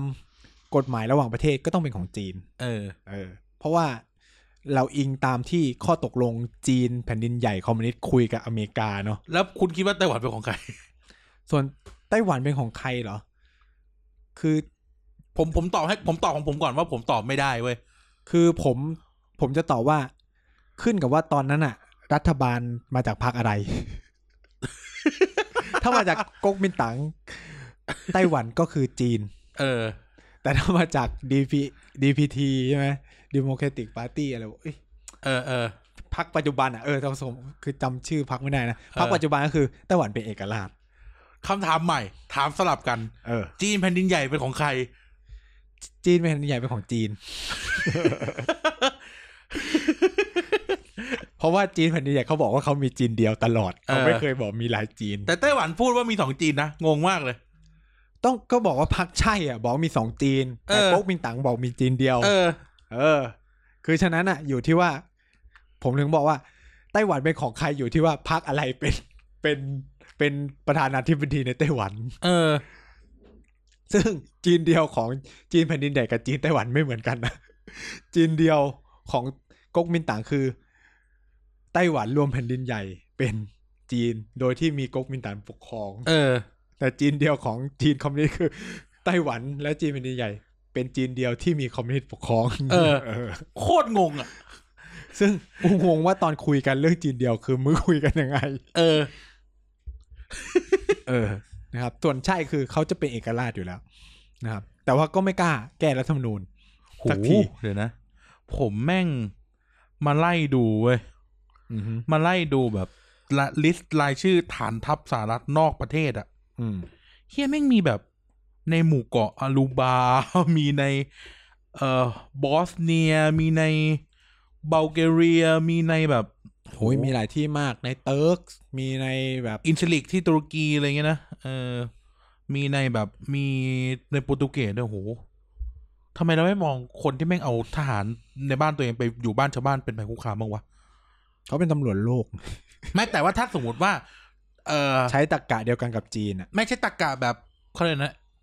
anti imperialism อ่ะ เราก็จะมองอีกแบบหนึ่ง อืมแล้วก็จะมองว่าเนี่ยมันคือการล่าอาณานิคม เออตรกกะแบบคนจีนหรือตรกกะแบบเอ่อฝั่งที่ไม่ไม่เชียร์อเมริกา เพราะว่าการศึกษาบ้านเราอ่ะ มันเป็นแบบนี้เว้ย อืม เรารู้สึกอย่างนี้นะ ประเด็น ประเด็นเกลียดกลัวจีนอ่ะ มันคือประเด็นเดียวกับการไม่ชอบโซเวียตในสมัยสงครามเย็นอ่ะ เออ พวกรัสเซีย พวกรัสเซียอะไรเงี้ยนะ เพราะว่าการศึกษาอเมริกามันชอบสอนอะไรแบบไบนารี่อ่ะ อืม เออ ก็คือต้องมีคู่ตรงข้ามเสมอ สร้างชาติด้วยศัตรู เออ อื ผมผมอาจจะไม่ใช่คำนี้ แต่ผมว่ามันคือการสร้างคู่ตรงข้าม อืม แล้วแล้วแล้วก็บังคับหรือพยายามกดดันให้เราเลือกข้าง อืม เสมอ อย่างเช่น อย่างเช่น อันนี้ยกตัวอย่างกลับมาเรื่องง่าย ๆ สมมติการเมือง อืม แม่งมีเป็นเป็นไบ n a เรียล p o s i ิชันอะฝั่งหนึ่งเป็นฝั่งประชาธิปไตยกับฝั่งเผด็จการแต่เราจะรับไม่ได้ น้อยมากกับคนที่ แต่ก่อนเคยเลือกพรรคเพื่อไทยแล้วกลับมาเลือกประชาธิปัตย์หรือก่อนเคยเลือกประชาธิปัตย์แล้วมาเลือกอนาคตใหม่ เราจะมองว่าเขาเป็นสลิมกับใจ เออ เออ หรือเวลาพูดถึงศาสนาพุทธคือศาสนาดีที่สุด อืม ที่เหลือไม่ใช่ และในทางกลับกันศาสนาอื่นดีที่สุดศาสนาพุทธไม่ใช่ อืม บ้านเราแม่งเป็นแบบเนี้ยแม่งชอบเวทอะไรแบบสุดไปเลย เป็นไบนารี่หมด อืมชอบจีนก็ต้องชอบจีนไปเลย ชอบสหรัฐก็ต้องชอบสหรัฐไปเลย เออ จะอยู่ร่วมกัน จะ ไม่ เป็นคนที่ชอบทั้งสหรัฐและจีนไม่ได้ เลือกอย่างไรอย่างละหน่อยไม่ได้ เพราะว่าทุกวันนี้คือเรามองจีนสหรัฐเป็นคู่ตรงข้ามกันเราก็จะเจอสภาพแบบเนี้ยในคนไทยเยอะมากว่า อืม คนเราก็จะเห็นว่าคนที่ชอบสหรัฐก็จะแบบเชียร์อเมริกาเต็มที่ครับแล้วก็จะไม่ชอบจีน เออ คนที่เชียร์จีนก็เชียร์เต็มที่ไม่ชอบอเมริกา เออ เออ มันจะเป็นลักษณะแบบเนี้ย มันจะไม่มีใครที่แบบเฮ้ย จีนก็ไม่ดีเหมือนกัน อเมริกาก็ไม่ดีเหมือนกัน แต่เขาก็มีจุดที่ดีของเขาตรงนี้ อ่า ประเทศนี้ก็มีจุดที่ดีของเขาตรงนี้ แต่คือ คือไม่ได้มองบนพื้นฐานที่ว่า แต่ละประเทศมันมีข้อดีข้อเสียของมันอะ เออ หรือ เออ หรืออาจจะมองแค่ว่า คือไม่ชอบรัฐบาลลุงตู่แล้ว เออ แล้วจีนหนุนหลังรัฐบาลลุงตู่ก็เลย เออ พลอยเกลียดจีนไปด้วย เออ ก็จะมาทรงนี้ เออ ซึ่งก็แบบเหรอวะ สีจิ้นผิงไม่เคยมาไทยนะ จีนไม่เคยมาไทย ตั้งแต่ลุงตู่เป็นนายกสีจิ้นผิงไม่เคยมาไท ย ถ้ามึงบอกว่า เออ ถ้ามึงบอกว่าสีจิ้นผิงหรือจีนหนุนหลังอะคือคิดแต่ว่าผู้นำเขายังไม่มาประเทศไท เอย อ เออ หรืออะไรแบบนี้คือคือเราว่าแม่งก็ต้องพูดเรื่องนี้คือ บ้านเราอ่ะ เราชอบมองอะไรแบบคู่คู่กัน เออ คำว่าคู่กันเหมือนมันมีขาวและมีดำเสมออะ เออเหมือนกันอะคือแบบเวลาผมพูดในประเด็นของจีนเนี้ยเฮ้ยทุกคนก็จะบอกเฮ้ยทำไม มันอวยจีน รวยจีนหรืออะไรเงี้ยคือจริงๆมันก็มีสิ่งที่ไม่ดีอะไรอย่างเงี้ยของจีน ซึ่งผมไม่ต้องพูดแล้วเขาใจ เออ กูจะพูดอีกทำไมด้วยว่า ทุกคนมันรู้อยู่แล้ว เออ ใช่ไหมเช่นมันมีประเด็นเรื่องปัญหาสิทธิมนุษยชนมีปัญหาอะไรเงี้ยใช่ไหม เออ ที่ที่มันก็เป็นเรื่องที่ทุกคนรับรู้อยู่แล้ว เออ หรือจะต้องพูดอะไรอีก คือ ใช่ไหม ที่เราจะมาคุยก็คือว่าอะไรคือสิ่งที่คุณเข้าใจผิดมากกว่า เออ เข้าใจไหมคืออันไหนที่เข้าใจถูกอยู่แล้วก็คือเข้าใจถูกอยู่แล้ว ใช่ ก็ไม่ได้บอกว่ามันไม่มีค่ายกัก กัน เออ มี หรื และเยอะด้วย หรือว่ามันมีการปฏิวัติวัฒนธรรมมีการกล่อมเกลาเด็กหรืออะไรเงี้ย เออ ก็คือ ทุกคนก็รู้อยู่แล้ว เออ เออ การที่ว่ากูเออกูพูดสิ่งไอ้นี่ก็คือ การว่าเหมือนกันอ่ะเหมือนกูพูดเรื่องอินเดียแล้วกูพูดแบบเอออันนี้คุณเข้าใจผิดด้วยนะโอ้ยทำไมโอ้ยจิอิ อิ น น เดีย เดีย จั จั ง งเลย ก็อันที่มึงรู้ว่ามันไม่ดี ก็รู้อยู่ ก็ แล้ กู ว พูดเรื่องที่มึงไม่รู้อยู่ไง เออ หรือ ใช่ไม นี่ก็ได้ ไอ้นี่ ไอ้นี่เลย ไอ้นี่เลยใหม่ ๆ เลย เราอะชอบชอบสร้างคู่ตรงข้ามเสมอ คือถ้ามันไม่มีก็ต้องไปสร้าง อืม เช่น ไทยกับเวียดนามโอ้ยทุกคนแม่งย้ายไปเวียดนามกันหมดเลย อืม เวียดนามแม่งเจริญนู่นนี่นั่น ไทยเหี้ย อืม กูก็แบบมานั่ง ในดีเทลอ่ะ ก็คือ อะไรโบราณโบราณอ่ะ เขาย้ายไปอยู่เวียดนาม อะไรทันสมัยอ่ะ พวกอ่า labor intensive อยู่ในไทย เช่น รถเป็นรถอีวีทั้งหลายอะไรเงี้ย ผลิตยังผลิตในไทย ไอ้นิสสันคิกอ่ะ แม่งผลิตในไทยจนไม่มีขายในไทย เพราะส่งไปญี่ปุ่นหมด อืม แล้วก็จะแบบโอ้เวียดนามโอ้โหไปเวียดนามครั้งล่าสุดเมื่อไหร่ ไปเวียดนามมาโอ้โหมึงเอ้ยแม่งสามสิบปีที่แล้วอ่ะ อืม ก็คือแบบในหลาย ๆ ครั้งอ่ะ เราไม่จำเป็นที่จะต้องสร้างเหมือนที่นายพูดอ่ะ สร้างศัตรูอ่ะ หรืออ ม สร้างคู่ตรงข้ามก็ได้ เราพยายามคุยกันด้วยเหตุผลตลอดเวตลอดตลอดในในตลอดตั้งแต่ต้นน้ำจนปลายน้ำอ่ะเออ คือเราใช้ตรรกะของการแข่งขันไง อืม ตลอดเวลา คือมันเหมือนแบบแข่งแข่งตลอดเวลา รู้สึกว่าโอ้ มันโดนแซงนู่นนี่นั่นอะไรเงี้ย เวลาเวลาหลาย ๆ คนรักวิชาการด้วยอะไรด้วยนะ อืม พวกอาจารย์แม้แต่ครูบาอาจารย์เราอะชอบพูดคำว่า ไทยหรือผู้นำไทยยังติดหล่มกับสงครามเย็นกันอยู่ อืม ผมไม่บอกเลย เป็นทุกคน อืม เพราะสงครามเย็นคือเรื่องของการสร้าง binary Binary opposition opposition แล้วเราก็ยังเป็นกันอยู่ เราแม่งเห็นทุกอย่างแม่งเป็นคู่ตรงข้ามหมด อืม ทั้งที่ อ่ะไอ้กายนั่งอยู่ สีผสมกันมันก็ออกมาเป็นสีอื่นได้ใช่ไหม มันไม่จำเป็นที่ต้องใช้สีเดียวอ่ะสีดำกับสีขาวผสมกันเป็นสีอะไร เทา เออเห็นไหมยมันไม่จำเป็นที่จะต้องแม่งดำกับขาวมันผสมกันเป็นเทาก็ได้ใช่เหรอวะ ใช่ไหมยที่เป็นสีเทาใช่ไหมย อืม เออนะ เออ ต้องเป็นส่วนผสมที่เท่ากันด้วยนะ เออ หรือ เออ ไม่รู้ใด ๆ แต่มันเป็นสีเทาได้ใช่ไหมยล่ะ ใช่ เออ นั่นแหละ ก็แบบเราไม่จำเป็นที่จะต้องมองว่าประเทศเฮียนี่เป็นปีศาจ จะครองโลก แต่แบบเนี่ยกูอย่างที่กูมานั่งเนี่ยกูมานั่งนับเดี๋ยวเฮียแม่งประเทศเฮียนี่แม่งมีฐานทัพทั่วโลกไปหมดเลยอะ อืมก็มีทุกจุดอะเกาะกงเกาะกวมในแปซิฟิกมีอะไรเงี้ย เออ คือจีนเพิ่งเริ่มมีอยู่ประมาณสามสามฐานสามฐานทัพเรือได้มั้ง อืม คือที่แน่ๆคือจีนยังไม่มีเอ่อแอร์เบสในต่างประเทศ ถ้าผมเข้าใจถูก อื นะ ม ยังไม่มีแอร์เบสอังกฤษก็ไม่มีแอร์เบสใช่ไหมย มีมีอังกฤษมีเยอะ คือคือกูต้องบอกว่า รัสเซียยังมีฐานทัพเรือในต่างประเทศเยอะกว่าจีนเลยมั้ง ใช่ เออ อย่างในอังกฤษเนี่ยมีฐานแบบ เขาแยกกันนะ อืม เอ่อ military installation กับ overseas territories ในอังกฤษก็จะมีแบบเอ่อ Westphalen garrison มีเอ่อเอ่อในเคนยา มีไอ้นี่ไง ศูนย์ฝึกกุลขา อืม กุลขาในเนปาล นั่น ที่ส่งเฉพาะกองทัพอังกฤษเท่านั้นอะไรเงี้ยในโอมานในกาตาร์ในนอร์เวย์ก็มีไอ้บาดูฟอสอะไรเงี้ยอืมมีเต็มทั่วโลกไปหมดอะ อืม แต่แบบนั่นแหละคือแบบพอจีนทำบ้างอะเพราะด้วยความเรามองทุกอย่างเป็นแบนนารี่ไง เออ เพราะจีนมันคือตัวร้ายตลอดมา เราก็มองว่าโอ้โหนี่คือภัยคุกคามนะเว้ย อืม เพราะมันมีความรู้สึกไม่ใช่พวกเดียวกัน อืม เออซึ่งสำคัญนะประเด็นเนี้ยรู้สึกว่าความรู้สึกไม่ใช่พูดเดียวกันค่อนข้างสำคัญเลย เพราะว่าเราเราดันจำแนกกันแบบเนี้ย ที่จริงแล้วเราไม่ควรเราไม่จำเป็นต้องเป็นพวกใครเลยก็ได้อะเอ อืม อเออ คือคือ เวลาผมเรียนด้วยความที่เขาเรียกว่าอะไรอะสถาบันที่ผมเรียนอะมันเป็นศูนย์ที่ศึกษาเอเชียตะวันออกเฉียงใต้โดยเฉพาะนะน่าจะมีศูนย์เดียวด้วยมั้งเออ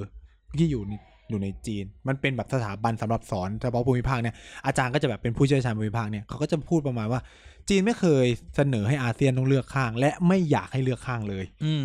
เออ เขาใช้คำนี้นะไม่มีความอยากให้เลือกข้างเลย แต่ปัญหาสำคัญคือการผลักบางอย่างมันทำให้พวกเนี้ยมันต้องเลือกข้าง แล้วคืออ ม เขาจะใช้คอนเซปต์ว่าอาเซียนเป็นชาติในกลุ่มประเทศที่ต้องใช้ hedging policy คือการแบบ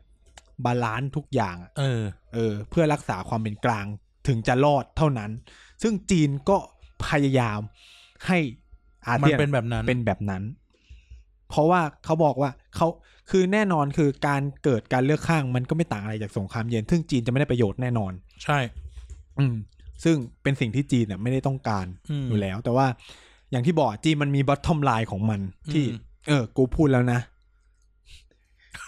เออ ในเคสออสเตรเลียนั่นคือการก้าวล้ำบัตทอมไลน์ของเขา เออ มันก็เลยต้องเจอแบบนั้น เออ เออ ก็คือกูบอกให้มึงหยุดแล้วนะ บอกให้มึงหยุดพูดแล้วนะ เออ ไม่หยุด อ่ะ เรียบร้อย กูก็ไม่ซื้อ แค่ เก นั้น ม แค่เกมไป ทีนี้ก็เล ก็ ย รับผลกระทบไป ทีนี้ก็ยาวทีนี้ก็สู้กันยาวนะครับ อืม ก็รอพักใหม่ของออสเตรเลียมา เออ เพราะว่าก่อนหน้าเนี้ความสัมพันธ์ออสเตรเลียกับจีนมันดีมากในพรร ใช่ ครัฐบา ใช่ ลก่อนหน้า ใช่ นี้ ใช่ อืม หรือมันจะมีไอ้ที่เขาอะไรนะ ที่เป็นสารคดีเน็ตฟลิกที่เรื่องแบบโรงงานย้ายไปอยู่เมืองจีนอะไรเงี้ย อืม ทุกคนก็แบบ โอ้จีนแม่งนู่นอย่างงู้นอย่างงี้คือคือเอาเงี้ยพูดย้ำอีกทีว่าเราพูดมาทั้งหมดเราไม่ได้จะอวยประเทศจีน แต่เราพยายามทำเขามเข้าใจกับไอ้ไอ้ไอ้ข้อข้อถกเถียงเรื่องความกลัว กลัวจี จี น น เออ อย่าง บา ไอ้ ง เอออย่างสารคดีเนี่ยบอกการการจ้างงานมันไปจีนหมดอะไรเงี้ย แต่แบบในฐานะผู้ประกอบการอ่ะเขาก็ไม่ทันโลกถ้าเขาไม่ไป ค่าแรงก็ถูกกว่า global logistics ก็ดีกว่า และอยู่ในอเมริกาเ ต้องบอก เขเรีย ว่าซัพพลาย นะ เชนมันครบ เออ แล้วงานในอเมริกาก็ไม่ได้ดี อืม เออ แบบเขาเรียกอะไรนะคนอเมริกาก็ทำงานสักแต่ทำไปวันๆเหมือนกันอ่ะ อืม เออ คือต้องพูดว่า จีนอยู่ในค่าครองชีพที่ถูก คือผมคือด้วยความที่เราไปอยู่อะนะ คือต้องพูดว่า ค่าแรงเขาถูก แต่ว่ารัฐสวัสดิการเขาดี ก็ไม่ได้ถูกมากเลยนะเอาจริงๆแล้วค่าจีนค่า ค่า แรง แรง จีนก็ ค่า ไม่ แรงอ่ะจีนอ่ะแพงกว่าไทยอยู่แล้ว ห้าร้อยหกร้อย แต่ว่าด้วยความที่ค่าของชีพอ่ะ มันถูกซัพพอร์ตจำนวนมากโดยรัฐ มันทำให้เอกชนไม่ต้องไปแบกรับค่าจ้างที่มันจะสูงขึ้น รัดอุ้มไว้ ผมยกตัวอย่างเช่น สมมุติบ้านเราเนี่ย กดค่าแรงขั้น สาม ต่ำ ร้อยอ่ะ สาม สามร้ ร้ อ อย ยแต่คุณดูค่าของชีพในชีวิตนะค่าอาหารค่า เอาแค่ค่ารถเมล์แปด แม่ง บาท พุ่งขึ้นเรื่อยๆ อ่ะปุ๊บเทียบกันกับจีน ค่าแรงสมมุติว่า ห้าร้อย ห้าร้อยหรือหกร้อยแต่ว่าเฮ้ยค่ารถเมล์แม่งสี่บาท เออ เออ มันทำให้ เผลอๆรัฐแม่งสร้างบบ้านอะอยู่ในนิคม เออ แล้วคุณก็มีสเช่น กู้ซื้อบ้านก็มีนโยบายของรัฐให้ เออ การสนับสนุนนู่นนี่นั่นอะไรเงี้ยมันทำให้เอกชนไม่ต้องไปแบกรับอะไรตรงนี้ มีสวัสดิการเรื่องรักษาพยาบาลยกตัวอย่างใช่ไหม อื ก็คืออ่ะเอกชนไม่ต้องไปแบกรับอะไรตรงนี้มาก มันก็เป็นอะไรที่จูงคือต่างกันอ่ะคือสมมติคือผมจะเทียบไทยกับจีนไม่ได้ไม่ต้องเทียบจีนกับสหรัฐในขณะที่สหรัฐมึงต้องซื้อประกันเอง คือเงินเดือนมึงสูงจริง เงินเดือนมึงสูงแล้วนะ ต้องจ่ายแพงนะอี สาร พวก พับดริษัท เรื่อง ยังต้องซื้อประกันให้ไอ้นี่ เอออี อีก ต้องมีประเด็นอ่าต้องจัดการกับระบบบำบัดน้ำเสียหรืออะไรโดยที่รัฐไม่ให้ความช่วยเหลืออะไร เออ ต้องจ่ายแท็กนู่นนั่นแต่จริงคือ ถ้าคุณนี่จะลดหย่อนนั่นนี่ เออ นั่นนี่ได้ถามว่าคุณจะไม่ไปเหรอ หรืออ่ะง่ายๆ มันจะมีเอ่อเราเมื่อสามสี่ปีแล้วเราจะพูดกันเรื่องคลัสเตอร์เนาะ เออ รัฐบาลจีนบอกว่าถ้าย้ายมาอยู่ที่นี่ พวกอินฟราสตรักเจอร์ดูแลให้หมด อย่างเงี้ย เออ มันก็จะมีเคสแบบเนี้ยในที่เป็นเอ่อโซนผลิตรถยนต์กับผลิตคอมพิวเตอร์อะ อืม ก็พูดอ่ะโอเค ฉันจัดการอินฟราสตรักเจอร์ให้หมด ขอแค่มึงมาสร้างโรงงานอยู่ตรงนี้พอ อืมคือคือผมสิ่งที่ผมเห็นชัดก็คือว่า คือมันไม่ต้องจ่ายเงินเดือนในที่สูงมาก เพราะว่าเขากดเขารัฐมันเอื้อให้ค่าของชีพมันอยู่ได้ คือมันทำให้หนึ่งไม่มึงไม่เกิดคือความกลัวที่สุดของ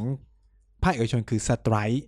แน่นอนยากมากที่จะเกิดสไตรค์ในจีน เออ อันนี้ก็เป็นความมั่นคงของธุรกิจแหละ ใช่ไหม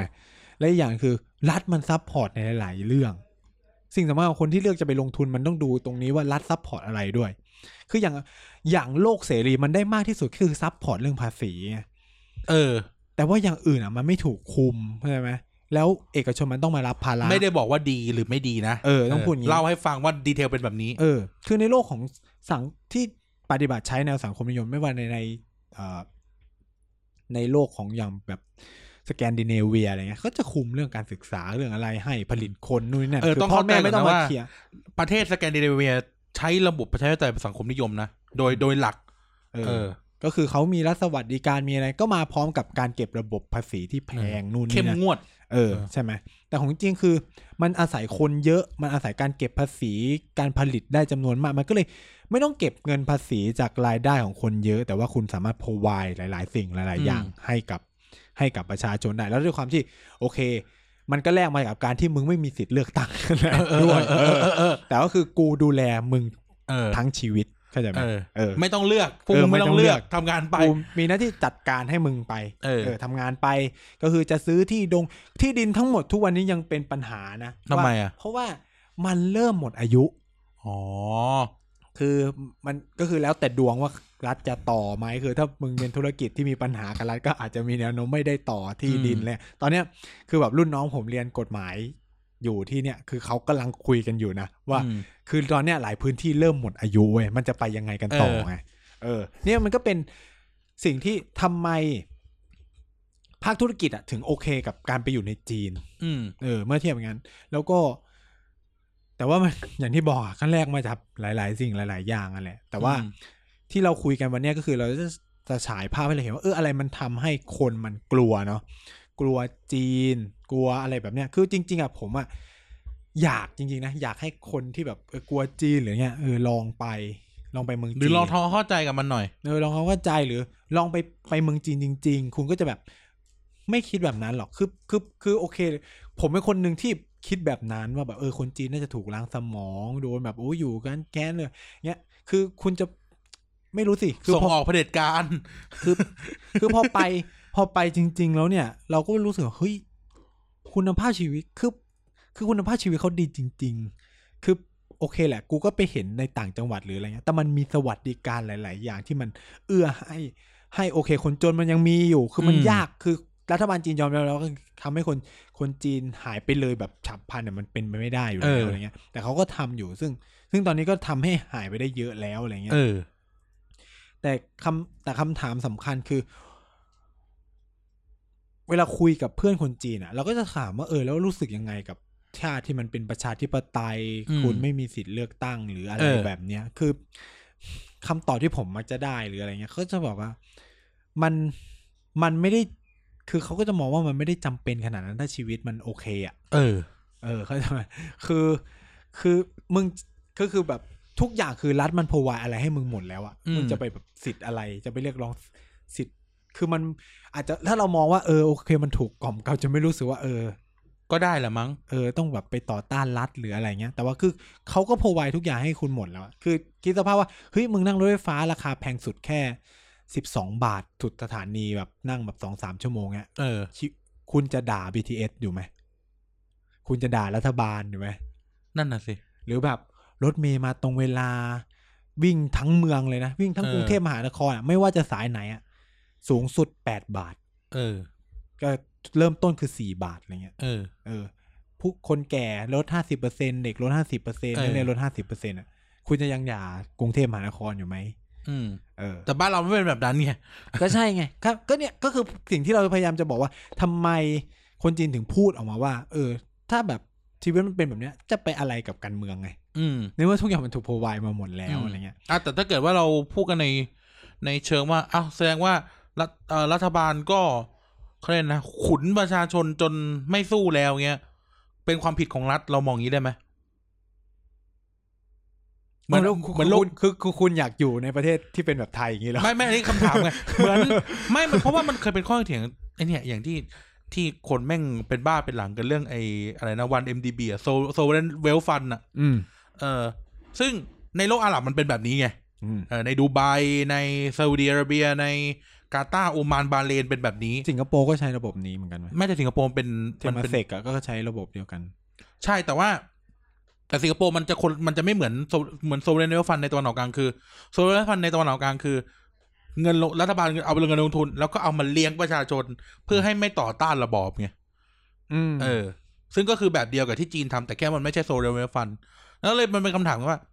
รัฐบาลกำลังใช้เงินซื้อประชาชนอยู่หรือเปล่า มันก็ถูกแหละ ก็ เออ ก็คือมันก็คือมันก็ต้องแลกทุกอย่าง คือเพื่อนจีนผมก็พูดนะมันไม่มีอะไรที่มันได้สมบูรณ์แบบ คือคือมันก็ถามว่าคนจีนที่คุยด้วยเขาก็มองว่าในอนาคตอาจจะได้เห็นประชาธิปไตยในจีนก็ได้ เออแต่มีข้อสังเกตหนึ่ง ต้องถึงจุดหนึ่ง พอพูดมาแล้วมีข้อสังเกตหนึ่งประเทศที่ทำแบบนี้ได้ โอเค ตัดเรื่องน้ำมันออกไปนะ แม่งต้องเป็นเขาเรียกว่านะ แม่งแม่งไม่เป็นประชาธิปไตยอะประเทศที่เลี้ยงประชาชนได้ขนาดนี้ อืม เอออาจจะคือคำว่าเลี้ยงประชาชนเนี่ยไม่เหมือนสแกนดิเนเวียนะสแกนดิเนเวียนี่คือมีมีลงมีเขาเรียกซัพพอร์ตสวัสดิการใช่ไหม อืม แต่อย่างประเทศในในตะวันออกกลางนี่คือ มึงไม่ต้องทำงานก็ได้อะ อืม อยู่เฉยๆอะ คือคือสแกนดิเนเวียไม่ใช่รัฐบาลเลี้ยงนะ เออ มันคือการที่มึงเอาเงินอ่ะมาเลี้ยงตัวเอง เพราะมึง ใช่ จ่ายภาษีแพงมาก มันคือ ฉะ อีการิทาเลียนก็คือ เออ ทุกคนไปวนในถ้าผมจำไม่ได้ผมเคยเรียนเรื่องเนี้ยมันเป็นการวนเงินในกองทุนหนึ่งอะ เออ ซึ่งรัฐก็เอาไปปั่นนู่นนั่นแล้วก็อ่ะเต็มที่ให้พวกมึง แต่ว่าในเคสของแบบในอย่างซา ตะวันออ อุ กกลาง ในอะไรเงี้ย เออ เขาเอาธุรกิจที่รัฐทำ ไปลงทุนแล้วเอามาเลี้ยงอี แล้วกเอา ที มา หนึง เลี้ยงคือประชาชนไม่ต้อง ไม่ต้อ จ่าง ย ไม่ต้องทำเฮียอะไรเลย เออแทบจะไม่ต้องจ่ายคนซาอุโคตรไม่ต้องทำเฮียอะไรเลย เพื่อนกูบอกเลย ใช่ไม่ต้องทำงาน อยากเรียนหนังสือไปเรียน ไม่อยากเรียนก็อยู่เฉย เฉยๆเออรัฐมีเงินจ่ายให้ตลอดอะไรอย่างเงี้ยเออเพื่อแลกกับการที่มึงไม่ต้อง มาประท้วงอะไรกู เออ หรือถ้าอยากทำธุรกิจก็ทำไปไงแต่ว่า เออ อ อ ยู่เฉยๆก็มีตังค์ใจ เออในเคสของจริงก็คือก็จ่ายน้อยแต่ว่าเออรัฐก็ไปลงทุนตรงนู้นตรงนี้ตรงนั้นอะไรเงี้ย เอ แล้วก็ อ พยายามผันเงินมาซับสวัสดิการหลาย ๆ อย่างแหละ เออ แต่ว่ามันก็จะ อย่างที่ผมพูดอะก็คือ ไม่ได้ปิดโอกาสว่าต่อไปจีนจะเป็นระบอบไหนหรืออะไรยังไงนะ เพราะว่าทุกอย่างมันก็เปลี่ยนแปลงไปตามระบอบเวลา คือเราไม่รู้ว่า เออไอระเบียบที่จีนทำทุกวันเนี่ยมันจะเวิร์กไปตลอดหรือเปล่า เออ เหมือนกันสหรัฐอเมริกาพอถึงจุดหนึงมันก็ไม่เวิร์กแล้ว เออ ระบบแบบแบตเทิลบูดเองหรือระบบแบบจาเมกาซิสเต็มหรืออะไรเงี้ย เออ ระบบแบบตลาดการค้าเสรีเราก็จะเห็นว่าทรัมป์เนี่ยท้าทายทุกอย่างที่สหรัฐอเมริกาเคยทำมาก่อนเลย เออ ทำเป็นตัวบอกว่า เฮ้ย ที่มึงทำมาก่อนเนี่ย มันไม่เวิร์กแล้วนะตอนเนี้ย ใช่ เออ หรืออย่างในญี่ปุ่นก็สเตทเลสเอ่อ dev- เออเขาเรียกนะเดเวล็อปเมนทัลสเตทไม่เวิร์กอีกต่อไป เออก็ต้อง กู เปลี่ยน เป็นนีโอเลเบ a ลมากขึ้น เพราะถึงจุดนึงมันก็ต้องเปลี่ยนเปลี่ยนอยู่ที่ว่าเปลี่ยนทันหรือไม่ทัน ถ้าเปลี่ยนไม่ทันพรรคคอมมิวนิสต์ก็ล่มแน่นอน แล้วเปลี่ยนแบบไหน เออ เออ คือพรรคคอมมิวนิสต์มันก็ปรับตัวมาทีหนึ่งแล้วไงในสมัย เขา เติ้ ปรับ ง ปรับมันตลอดคือในยุคของสีจิ้นผิงนี่คือยุคที่ปรับใหญ่มาก อืม เป็นยุคที่ ปรับสิ่งสำคัญเลยคือไม่กำหนด เป็นยุคที่ไม่มีการกำหนดเป้า GDP อีกแล้ว อืม จะมุ่งเน้นคุณภาพชีวิตแล้ว เออ เพราะว่าถึงจุดหนึ่งมึงจะมาสิบสิบสิบขึ้นสิบสิบสิบแบบเดิมไม่ได้แล้ว เออ ทีนี้ก็จะมาเน้นคุณภาพชีวิต แล้วก็ยุคสีจิ้นผิงปฏิคืออันเนี้ย ต้อง คือถ้าใครเรียนไออาร์ก็ผมแนะนำให้ไปอ่านนะคือสีจิ้นผิงมีนโยบายต่างประเทศแบบใหม่แล้ว เออ เออ คือยุคของสี่มันปรับทุกอย่างหมดเลยการเมืองเองก็คือเปลี่ยนแบบลองเทอมและไม่มีแบบสองสมัยเปลี่ยนเหมือนแต่ก่อนแล้วใช่ไหม เออ คือเนี่ยคือการปรับตัวของพรรคคอมมิวนิสต์ในความท้าทายใหม่ที่มันกำลังเข้ามาเว้ย อืม อืมคือหลายคนบอกว่าเออแบบ ค่อยๆ ปรับอันนี้คือการปรับใหญ่อีกครั้งหนึ่ง เออ เหมือนเช่นในยุคสมัยของเติ้งเสี่ยวผิงเลยมึงคุณจะเห็นว่าก่อนที่สี่จะขึ้นมานี่เขาฆ่ากันชิบหายไว้ป่วงเลยนะในพรรคคอมมิวนิสต์เนี่ยมันปราบกันทุกวันนี้ก็ยังปราบกันยังไม่จบเลยอะไรเงี้ย อืม เออ นี่ก็เป็นภาพที่เราได้เห็นว่า เออ จีนเองก็มีการปรับครั้งใหญ่เหมือนกันคำคือคำถามที่จะย้อนกลับมาคือแล้วไทยล่ะ เออเออเออ ไทยเราก็กำลังอยู่ในช่วงที่ปรับครั้งใหญ่เหมือนกัน เออ ไม่มีอะไรไม่มีอะไร เปล่า เออ เออ มันก็คือเออนะครับ พูดมาทั้งหมดเนี่ยก็คือ มันก็พยายามที่จะอธิบายเนาะว่า เราไม่รู้เนี่ยพูดมาเราไม่รู้จะไปกลัวกลัวอะไรจีน อืม เออ ในแง่หนึ่งคือแบบ เราไม่รู้จะไปกลัวเขาทำไมใช่ไหมเขาจะมาครองประเทศเราเหรอ คือผมอยากให้ทุกคนมองทุกอย่างเป็นโอกาสให้หมด อืม คือว่า โอเคแหละกลัวถามว่ากลัวผิดไหม ไม่ผิดหรอก การกลัวทุกอย่างมันก็แบบ แต่ถามว่ากลัวแล้วเราไม่เดินไปเลยอ่ะ มันก็ไม่ถูก เออ กลัว จัด ไป การกับความกลัวยังไง เออใช่ไหมเราต้องถามคำถามนี้ไหมเราจะจัดการกับความกลัวยังไงมากกว่าไหม ผมว่ามันยากมากอะ่ะ คือคนที่กลัวยังก็กลัวไง เออ คือถามว่ากลัวผิดไหมกลัวจริงผิดไม่ผิด เออ แต่ละคนอย่างที่บอกแต่ละคนได้รับข้อมูลความรู้ หรืออะไรเงี้ย วิธีคิดไม่เหมือนกัน วิธีคิดในการมองแต่ละอย่างไม่เหมือนกัน แล้ว ถ้าคนยึดติดกับความเป็น nationalism มีความเป็นชาตินิยมสูงอ่ะ การที่ปล่อยให้จีนเข้ามาซื้อที่ดินนู่นนี่นั่น มันเป็นอะไรที่ไม่โอเคอยู่แล้ว อืม ในความคิดเขานี่มันเป็นความท้าทายเป็นความกลัวของเขานู่นนี่นั่น คือ ก็เป็นแนวคิดแบบคอนเซอร์ t วทีฟก็คือ เราไม่ได้มองว่า เออ ถึงถึงก็คือเหมือนเราก็มีบ้านเพื่อนบ้านคนใหม่แค่เป็นคนต่างชาติอะ ท่านคือ อันนี้ด้วยความที่ผมเป็นคนเปิดมากด้วยอะนะ ผมไม่ เออ รู้สึกว่า เออการที่จีนเข้ามาซื้อที่ดิน หรือญี่ปุ่นเข้ามาซื้อที่ดิน หรือรัสเซีย หรือใครก็ตามที่เข้ามาซื้อที่ดินในไทยมันเป็นการตกลงปรงใจของคนขายกับคนซื้อ เออ ก็แค่เราก็เปลี่ยนเพื่อนบ้าน อืม ที่อยู่ในนั้น คือผมมอง ผมอยากให้ทุกคนมองตัวเองเป็นพลเรือนโลกไปก็ได้ เออเออ ว่า โอเควันหนึ่งวันดีกันดีเหมือนกับเราอยากย้ายชีวิตตัวเองไปอยู่ในประเทศอื่นๆอ่ะ เออ แล้วลองคิดว่าเออทำไมประเทศอื่นเขาเปิดโอกาสให้เราไปถือสัญชาติเขาทำไมประเทศอื่นเขาเปิดโอกาส ลอง ให้ นึก เรา ถึ ไป ง ซื้ กา อ ร ที่ ที่ ดิน เราไปอยู่ในไทยทาวน์ที่ LA อ่ะ เลยหรืออะไรแบบเนี้ยทำไมพอเราอยู่ที่บ้านเราเราไม่อยากให้ใครมา คือ อันเนี้ยเป็นตรกกะเดียวกันกับการที่คนไทยจำนวนมากมอง เอ่อแรงงานจากประเทศเพื่อนบ้านในอีกลักษณะหนึ่ง เออ เข้าใจไหมคือ อยากบอกว่าทุกคน ให้อยากผมอยากให้มองแบบทุกคนคนก็คือคน เออ เข้าใจไหมมันทุกคนก็มีสิทธิ์มีอะไรทุกคนคือทุกคนต้องยอมรับได้แล้วว่า เราไม่สามารถที่จะคนไทยประชากรไทยมันไม่เพียงพอที่จะแบบทำงานทุกอย่างในระบบเศรษฐกิจของบ้านเราได้แล้ว อืม จริง คุณขาดแรงงานข้ามชาติไม่ได้ คุณขาด อืม แรงงานจากเพื่อนบ้านไม่ได้ โดยเฉพาะในแบบงานที่ต้องใช้แรงงานหก งานที่คนไทยไม่ทำอ่ะ อืม ที่เขาชอบพูดกันแต่ก่อนกูก็ไม่เคยเชื่อคำนี้นะ อืมแม้กระทั่งงานที่คนไทยทำอ่ะ ตอนนี้ก็แพ้ เมื่อวานโมโม่ก็เป็นแรงงานอิมพอร์ต เออ หรือแม้กระทั่งคือคือบางบางงานอ่ะมันผิดกฎหมายนะแต่คือแบบ เออ ทุกวันนี้ก็คือคนไทยไปถือเป็นนอมินีให้กับ งานตัดผมห้ามบอกว่าถ้าจะไม่ผิด ใช่ปะ ค้าขายห้าม แต่มึงไปดูตลาดไทยครับพี่น้อง ร้านทั้งหมดเนี่ย คนไทยเป็นเจ้าของแต่คนขายเนี่ย เออ เป็นคนแรงงานต่างชาติหมดแล้ว เออ เออ เออแล้วเนี่ย เศรษฐกิจมันหมุนโดยคนกลุ่มนี้หมดแล้ว คือ เออ เอาคือถ้าใครทำบ้านอะลองหาดิแม่งทุกวันนี้หาช่างก่อสร้างที่เป็นคนไทยได้หรือเปล่า เออ ยากมาก หา จริง ช่างเนี่ย จริง หายากมาก ทุกวันนี้คนไทยไป ซึ่งซึ่งมันเป็นพัฒนาการเพราะคนไทยไปเป็นอะไร คนไทยไปเป็นวิศวกร เออ คนไทย ไปเป็ เป็นงานอื่น นไปเป็นสถาปัตย์ไปเป็นออกแบบภายในหมดแล้ว ๆ เอ คือ อ คือเนี่ยมันคือการที่เราได้อัปเดตชีวิตขึ้นไปดีคือมึงคือ คือคุณจะคือคือคุณจะรักที่แบบ โอ้ยอยากเห็นคนไทยทำทุกอย่างก็คือ เนี่ยมันคือการที่แบบ โอ้คนไทยเป็นแรงงานก่อสร้างก็เป็นแรงงานก่อสร้างไม่ได้คือไม่คิดที่จะอัปเดตชีวิตตัวเองขึ้นไปกว่านี้เลยเหรอ เออ คำถามคือเราอยากจะอยู่กับสังคมแบบนั้น หรือเราอยู่สังคมที่แบบ โหฉันใช้เงินทำงาน ฉันใช้เงินทำ คือทำไมเราไม่คิดแบบนั้นว่าเออกูอยากรวยเพื่อจะใช้เงินทำงาน เปลี่ยนใหม่อ่ะเปลี่ยนวิ เออ ธี เปลี่ยนคิด วิ ใหม่ ธี อะ คิดอะเออว่าแบบ เราอยากรวยเพื่อแบบจะใช้เงินทำงาน เหมือนคนสิงคโปร์อ่ะเอ เอ อ อ คนสิงคโปร์อ่ะงานอ่ะคือไม่ได้บอกว่างานมันดีหรือไม่ดีแต่หมายถึงว่า งานอื่นๆ ก็อาจจะเป็นฟิลิปปินส์ไปทำเป็นอะไรไปทำแล้วเขาก็ทำงานนั่งโต๊ะอ่ะอ่ะ เอ นั่ง อ โต๊ะ คือคือคือผมอาจจะไม่ค่อยชอบ หรือผมจะรู้สึกแปลกๆกับตรกกะคนไทยจำนวนมากที่แบบ อยากซื้อของถูกอะ่ะ คือทำไมไม่คิดกับการว่า กูอยากรวยจนสามารถซื้อของแพงแค่ไหนก็ได้อะ่ ะ เออมึงเข้าใจป่ะทำไมถึงแบบเฮ้ยมันแพงมันนู่นนนั่น คือทำไมไม่คิดว่า กูอยากทุกคนรวยหมดเลยจนแบบ เออ แพงแค่ไหนกูก็ซื้อได้อะ ทุกคนรวยแบบแบบประชาชนซาอุอ่ะ เออรวยจนแบบ โอ้ยของ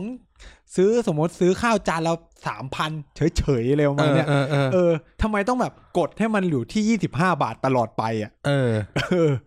เออ เออเออเออเออ เอ เอ อ อ ทำไมเนี่ยมันมันมันต้องคิดแบบใหม่เข้าใจปะ เออเออ มันต้องคิดแบบใหม่ว่าแบบกูจะต้องรวยจนถึงจุดที่แบบซื้อแพงแค่ไหนก็ซื้อได้ เอ อะไร อ เงี้ย เออ เออ ผมว่าถ้ารัฐบาลมี mindset แบบนี้ คนไทยทุกคนมี mindset แบบเนี้ยประเทศเราก็จะเป็นประเทศพัฒนาแล้ว เพราะประเทศพัฒนาเป็นประเทศที่แบบซื้อแพงแค่ไหนกูก็ ก็ ซื้อ ไม่ ได้ แคร์ เออสิงคโปร์ก็เป็นแบบนั้น เออ คือสิงคโปร์ปลูกเหียอะไรไม่ได้เลย กูมีตังค์ะ ซื้อเอา ทำไมะกูซื้อเอา เออเออเออเออ เออ แต่ว่าด้วยความที่ผมอะคุยกับคนไทยจริง ๆจำนวนมาก จะมีความคิดแบบเนี้ยเออแบบต้องการของฟรีต้องการ คือไม่ได้ดูถูกนะ เออ แต่มันมีคนคิดแบบนั้นจริง ๆ เออ ต้องการกดราคาไว้เท่านั้นเท่านี้แล้วก็แบบทำให้ปิดตัวเองอะไม่ให้เปิดออกอะไรเงี้ย อย่างเช่นแบบการทำฟรีเทรดอากีเมนต์หรืออะไรเงี้ยมันปิดปิดปิดหลายอย่างมากสม เลย มุติเราพูดถึงจีนอ่ะ อ่าเนี่ยอ่ะเอาเอาเอาเอาสถานการณ์ปัจจุบันก่อนนะ อืม เนี่ยพอนักท่องเที่ยว ซึ่งนักท่องเที่ยวจีนแม่งคืออันดับหนึ่ง อืม มาเมืองไทยไม่ได้รัชดาเงียบห้วยขวางเงียบภูเก็ตเงียบ เชียงใหม่เงียบพัทยาเงียบ บางแสนเงียบ แต่ตอนที่เขามากันอะไม่มองกันเป็นโอกาสไง อืม มันตลาดใหญ่มากเลยนะ อืม แบบโหลองคิดดูว่า ถ้าเราขายของคนจีนได้แค่สามมณฑลน่ะ อื มันจะเป็นเงินขนาดไหน ต้องบอกว่าคนที่ว่าคือคนที่ไม่ได้อยู่ในวง ใช่ เออคนที่อยู่ในวงอะถึงจะแบบไม่นี่ คือต้องถามว่าคนทั่วไปได้ประโยชน์จากตรงนี้เยอะขนาดไหนเยอะแยะนะ เออ คือมันต้องมองว่าระบบการผลิตของเอยนู่นนี่นั่นใช่ไหม เหมันตอนนั้นมีเคสอาลีบาบาที่คุณโดนถล่มอะอะไรนะแบบแม่ค้าคนกลางเอ่อจีนมาตัดแม่ค้าคนกลางบ้านเราสักอย่างอะ เออ จำได้ไหมเออ อ๋อใช่ใช่แต่แต่เพจนั้นผมก็เคลียร์ไปแล้วคำตอบคำตอบมันก็คือเหมือนเดิม ว่าทำไมเราต้องจ่ายแพงในเมื่อเงินมันก็ไหลไปที่จีนเหมือนเดิม เออ แต่เขาก็บอกว่าก็นี่จีนขายเองไง แต่นี่คนไทยได้ตังค์ ซึ่งคนไทยเป็นพ่อค้าคนกลางไง เออ แต่คนไทยนั้นได้ตังค์อยู่ไง คนไทยได้คนไทยมามาเอาตรงกลางไง ซึ่งซึ่งมันสร้างผลผลิตอะไรในประเทศ เออ แล้วรัฐได้ภาษีอะไรจากตรงนี้ เออ ไม่มี เออ ไม่มีเลย เอาแต่ก็เป็นการสร้างรายได้ให้คนไทยไง ก็เป็นคิดแบรนด์แข่งกับเขาสิ มันถึงจะยั่งยืนนะ เออ ถ้ากินแบบนี้ก็คือมันก็คือคนหักหัวคิวอะแล้วคำถามคือผู้บริโภคทำไมต้องจ่ายแพง ที่จริงอ่ะ ในเคสแบบเนี้ย ก็ไม่เข้าใจว่าทำไมต้องกลัวจีน เลสเซ ในในยุคสมัยหนึ่ง ในยุคสมัยหนึ่ง สินค้าหลาย ๆ อย่าง อืม สินค้าหลาย ๆ อย่างไม่มีตัวแทนจำหน่ายในบ้านเรา อืม ใช่ไหมอ่ะไม่รู้สารพัดอย่างของเล่นปืนหายเหวอะไรก็ไม่รู้อ่ะไม่มีตัวแทนจำหน่ายในบ้านเรา ก็มีคนแบบที่เกิดขึ้นกับเคสไอไออะไรนะอ่าหวยออกแล้ว อืม ไม่ได้ซื้อ แปดสี่เก้าสี่ เออ เออเขาเรียกว่าอะไรนะ มี มีอ่าอ่าอ่าไอ้นี่ก็ได้สมมติเป็นขนมอ่ะ มันเคยเกิดขึ้นนะ แล้วมันก็เคสแบบเนี้ยคือ มีคนเอาเข้ามาขายในบ้านเราบ้าแต่ไปหมด พอถึงจุดหนึ่งก็มีการตั้งตัวแทนจำหน่าย ที่คนไทยสามารถซื้อได้ง่าย ๆคำถามคือต่างอะไรจากเคสแบบนี้ ก็คือถ้ายังทำธุรกิจแบบนี้ ไม่ต้องเป็นคนจีนหรอก เป็นฝรั่งก็ได้ เป็นอินเดียก็ได้ เขาก็จะหาทางมาขายเองได้อยู่ดี อืม เออ ซึ่งพอเขามาขายอะอย่างน้อยคือมันคือคือมันมีเคสที่เขาบอกมันมีการตั้งโกดังนู่นนี่นะถามคือ การมีการตั้งโกดังมีอะไรอะมันเกิดการสร้าง มันเกิด งาน การจ้างงาน เออ ที่สำคัญคือรัฐก็เข้าไปเก็บภาษี เออ ตรงนั้นได้ แต่การที่มาผ่านพ่อค้าคนกลางเนี่ย คุณเช็คบัญชีพวกนี้ไม่ได้ เออ พวกนี้ไม่ได้เสียภาษี ใช่ รัฐไม่ได้อะไร อีกอย่างคือกูต้องจ่ายแพงด้วยในขณะคน เออ ซื้อ แต่นี่คือกูจ่ายถูก รัฐได้ภาษีทุกอย่างถูกต้องกันหมด พลิกกลับมาพูดในอีกแง่หนึ่งอย่างที่บอกเราไม่ได้อวยแต่เราพยายามมองให้รอบด้าน อืม เขากลัวจีนเพราะว่าจีนเนี่ยเฉพาะในเคสนี้นะเขากลัวจีนเพราะว่าจีนอ่ะมันทำให้เขาซิกแซกไม่ได้ไง ก็อาจจะใช่ ก็ใช่ไง ก็คือ เออ นั่นแหละ นั้นเราต้องไปย้อนถามถึงโลจิกแรกสุดอะ อืม ว่า มึงกลัวเพราะมึงซิกแซกไม่ได้อะมึงกลัวเพราะมึงแบบมึงมึงเสียประโยชน์อยู่คนเดียว อืม อะไรเงี้ย คือผมจะบอกว่ามันคือทุกอย่างมันกลายว่าเรามองและโทษไปที่จีนเนาะแต่ว่าจริง จริง ๆ อาจ อะ จะไม่ใช่แค่เรื่องจีนคือเราเว เอ ลา อ เราทำอย่างเงี้ยเราจะโทษอะไรสักอย่างอ่ะ แต่จริงๆปัญหาหลักๆ เนี่ย มันกลายเป็นคนในบ้านเรามากกว่า อืม ซะเยอะเลย ทุกเรื่องไม่ว่าจะเป็นประเด็นเรื่องทัวร์ศูนย์เหรียญ เออ หรืออะไรเงี้ย ถามว่าคนจีนที่มาเที่ยวอ่ะเขาผิดเหรอ จะไปรู้เรื่อง ก็ไม่รู้กูจะไปรู้เหรอว่านี่คือทัวร์ศูนย์เหรียญกูก็จ่ายเต็มก็ใช่ปะ เออ คือทุกอย่างมันกลายเป็นคนในบ้านเรา เช่นข้าราชการเราทุจริตอ่าคนของเรายอมไปเป็นนอมินีให้เขา เออ หรืออะไรเงี้ยซึ่ง ถาม มัน ว่าถ้าทัวร์ศูนย์ทูนทัวร์ศูนย์เหรียญถ้ามันมันมันเกิดขึ้นอ่ะ ถ้าคนในบ้านเราไม่รับสักอย่างอ่ะ เออ หรือตำรวจมันกวดขันสักอย่างอ่ะ อืม แล้วทำไงคือเฮียแม่งศูนย์เหรียญมันไม่รู้กี่สิบกี่ปี เออ จนจนเนี่ยจนเพิ่งมาจับได้เสียไปแล้วเท่าไหร่มันผิดที่ใคร อืม ผิดที่คนกวดขันนั่นแหละ ใช่คือประเด็นจำนวนมากเลยมันมันเป็นแบบนี้ แต่ว่าคืออย่างที่บอกอะเราไม่ได้โอเคแหละจำคือใครที่มองอะไรเป็นระบบแบบเนี้ยก็โอเคนะ แต่มันจะมีคนจำนวนมากที่แบบทุกอย่างก็คือโทษข้างนอกโทษข้างนอกแต่แบบ อืม ไม่ได้ดูว่า เออ ทั้งหมดมันมันเกิดขึ้นจากตัวข้างในเรา เออ เหมือนกันนะแบบเคสเหมือนอีเรือล่มอ่ะที่แบบมันก็มีรองนายกคนหนึ่งที่ไปโทษว่านี่ไงมันทัวร์ศูนย์เหรียญนู่นเนี่ยคำถามคือถ้ามึงมีการกวดขันดิ ถ้าเจ้า ท่า ขอด่าเจ้าท่าเลยเรื่อง เอ เนี้ย อคือคำถามคือ เฮ้ย คุณไม่ได้ด่าลูกน้องตัวเองที่มันเกิดปัญ ทำไม หา ไม่ด่าเจ้าท่าที่ปล่อยเรือออก เออ หรืออะไรแบบเนี้ยเข้าใจไหมคือมันก็คือบางทีเราก็ต้องมองย้อนกลับมาหาตัวเราเองด้วยนะ ว่า คือถ้ามันไม่มีโอกาสเขาก็ไม่ใช้โอกาสตรงนั้นได้อะ เออ เออ คิดแค่เนี้ยแล้วกัน เออ นี่นะพูดถึงเรื่องเรื่องเรื่องเอาพูดเลยเรื่องเรื่องลุงป้อมอะ เออ ตอนนั้นใช่ไหม เออ โอ้ยทำไมพูดอย่างนั้นน่ะทำไม่พูดอย่างนั้นน่ะโอ้จีนอย่างงู้นอย่างงี้โอ้ยป้อม เออ เออ ก็คือผสมโลงด่าลุงป้อมไปด้วย เออ เออแล้วพอด่าลุงป้อมเสร็จก็ไปด่าคนจีนต่อตั้งที่ เออ ตะกี้เพิ่งโอ้จีนค อื น ม คนเฮี้ยคนเหล่าแม่ง อืม เนี่ยก็คือมันก็เป็นอะไรที่ พูดยาก คือมันก็ไม่ได้พูดยากหรอก แต่ว่ามันอยู่ที่ว่า เออ ใครจะมองอะไรในมุมไหนมากกว่า เออ อ่ะก็ โอ้วันนี้เราก็ยังไม่ยาวเท่าเทปแรกๆเนาะแต่ว่าก็แก่แล้ว ครับ เออ ทีนี้เอางี้ เอางี้เลย ถามกันแบบเป็นเป็นคำถามปิดท้ายท้ายจริง ๆ เราพูดกันมาสองชั่วโมงกว่าๆเนาะเรื่องจีนเรื่อง เออ สุดท้ายเราต้องกลัวไหม เราต้องกลัวจีนไหมในมิติ เศรษฐกิจการเมืองสังคมวัฒนธรรม เรายังต้องกลัวจีนอยู่ไหม หรือว่าจีนจะครองโลกครองบ้านเมืองไทยมณฑลไทยกัวไหมหรือ อืม ยังไงสุดท้ายแล้วเราต้องคิดยังไงกันแน่ คือผมมองอย่างนี้ คือคำตอบผมง่ายๆเลยคือว่า ถึงเรากลัวแล้วอะไรได้ประโยชน์ก็โอเค เออ คำตอบคือสุดท้ายอะเอาแค่เราได้ประโยชน์เว้ย เออ เหมือนกันมันเป็นนโยบายของไทยมาตั้งแต่โบราณโบราณแล้ว เรายอมสยบให้กับจีนตั้งแต่โบราณแต่คืออะไรกูได้ประโยชน์ อืม ทุกครั้งที่เราไปส่งดอกไม้เงินดอกไม้คองให้จักรพรรดิจีนคือ เราขนเรือทุกสินค้าไปเป็นสิบยี่สิบลำ สุดท้ายคือเราขนเงินจีนกลับ กลับ มา มา ที่บ้าน คือกูกลัวจีน กลัวสหรัฐ แต่กูได้เงินได้ทองเศรษฐกิจในประเทศเนี่ยปากบอกว่ากลัวกลัวกลัวแต่คนมันชีวิตดีขึ้นมีอันจะกินก็ โอเคคือ คือคำว่ากลัวหรือแบบซีโรลาบหรือยอมหรืออะไรเงี้ย คือคือคุณคุณก็ต้องยอมรับว่า ถ้าเปิดสงครามกันมึงสู้ไม่ได้แน่ๆ หรือ มองแบบ เขาเรียกนะ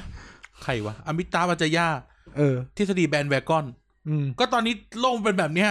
เออ ก็กระโดดตามกระโดดตามเข้าไปสิ เออคือคุณเป็นคือต้องพูดว่าไทยเราเป็นประเทศไม่ได้เป็นมหาอำนาจอ่ะ เออตัวกูตอบตรง หรือที่จริงแล้วมันก็เป็นแบบนี้มาตลอดอะ ๆเออผมอย่างที่บอกอ่ะกลัวแล้วได้ประโยชน์ก็จงกลัว หรือที่จริงเราหรือจริงเราไม่ต้องกลัวก็ได้ เอ ก็เล อย นะเหมือน ไม่กลัวแล้วได้ประโยชน์ก็โอเค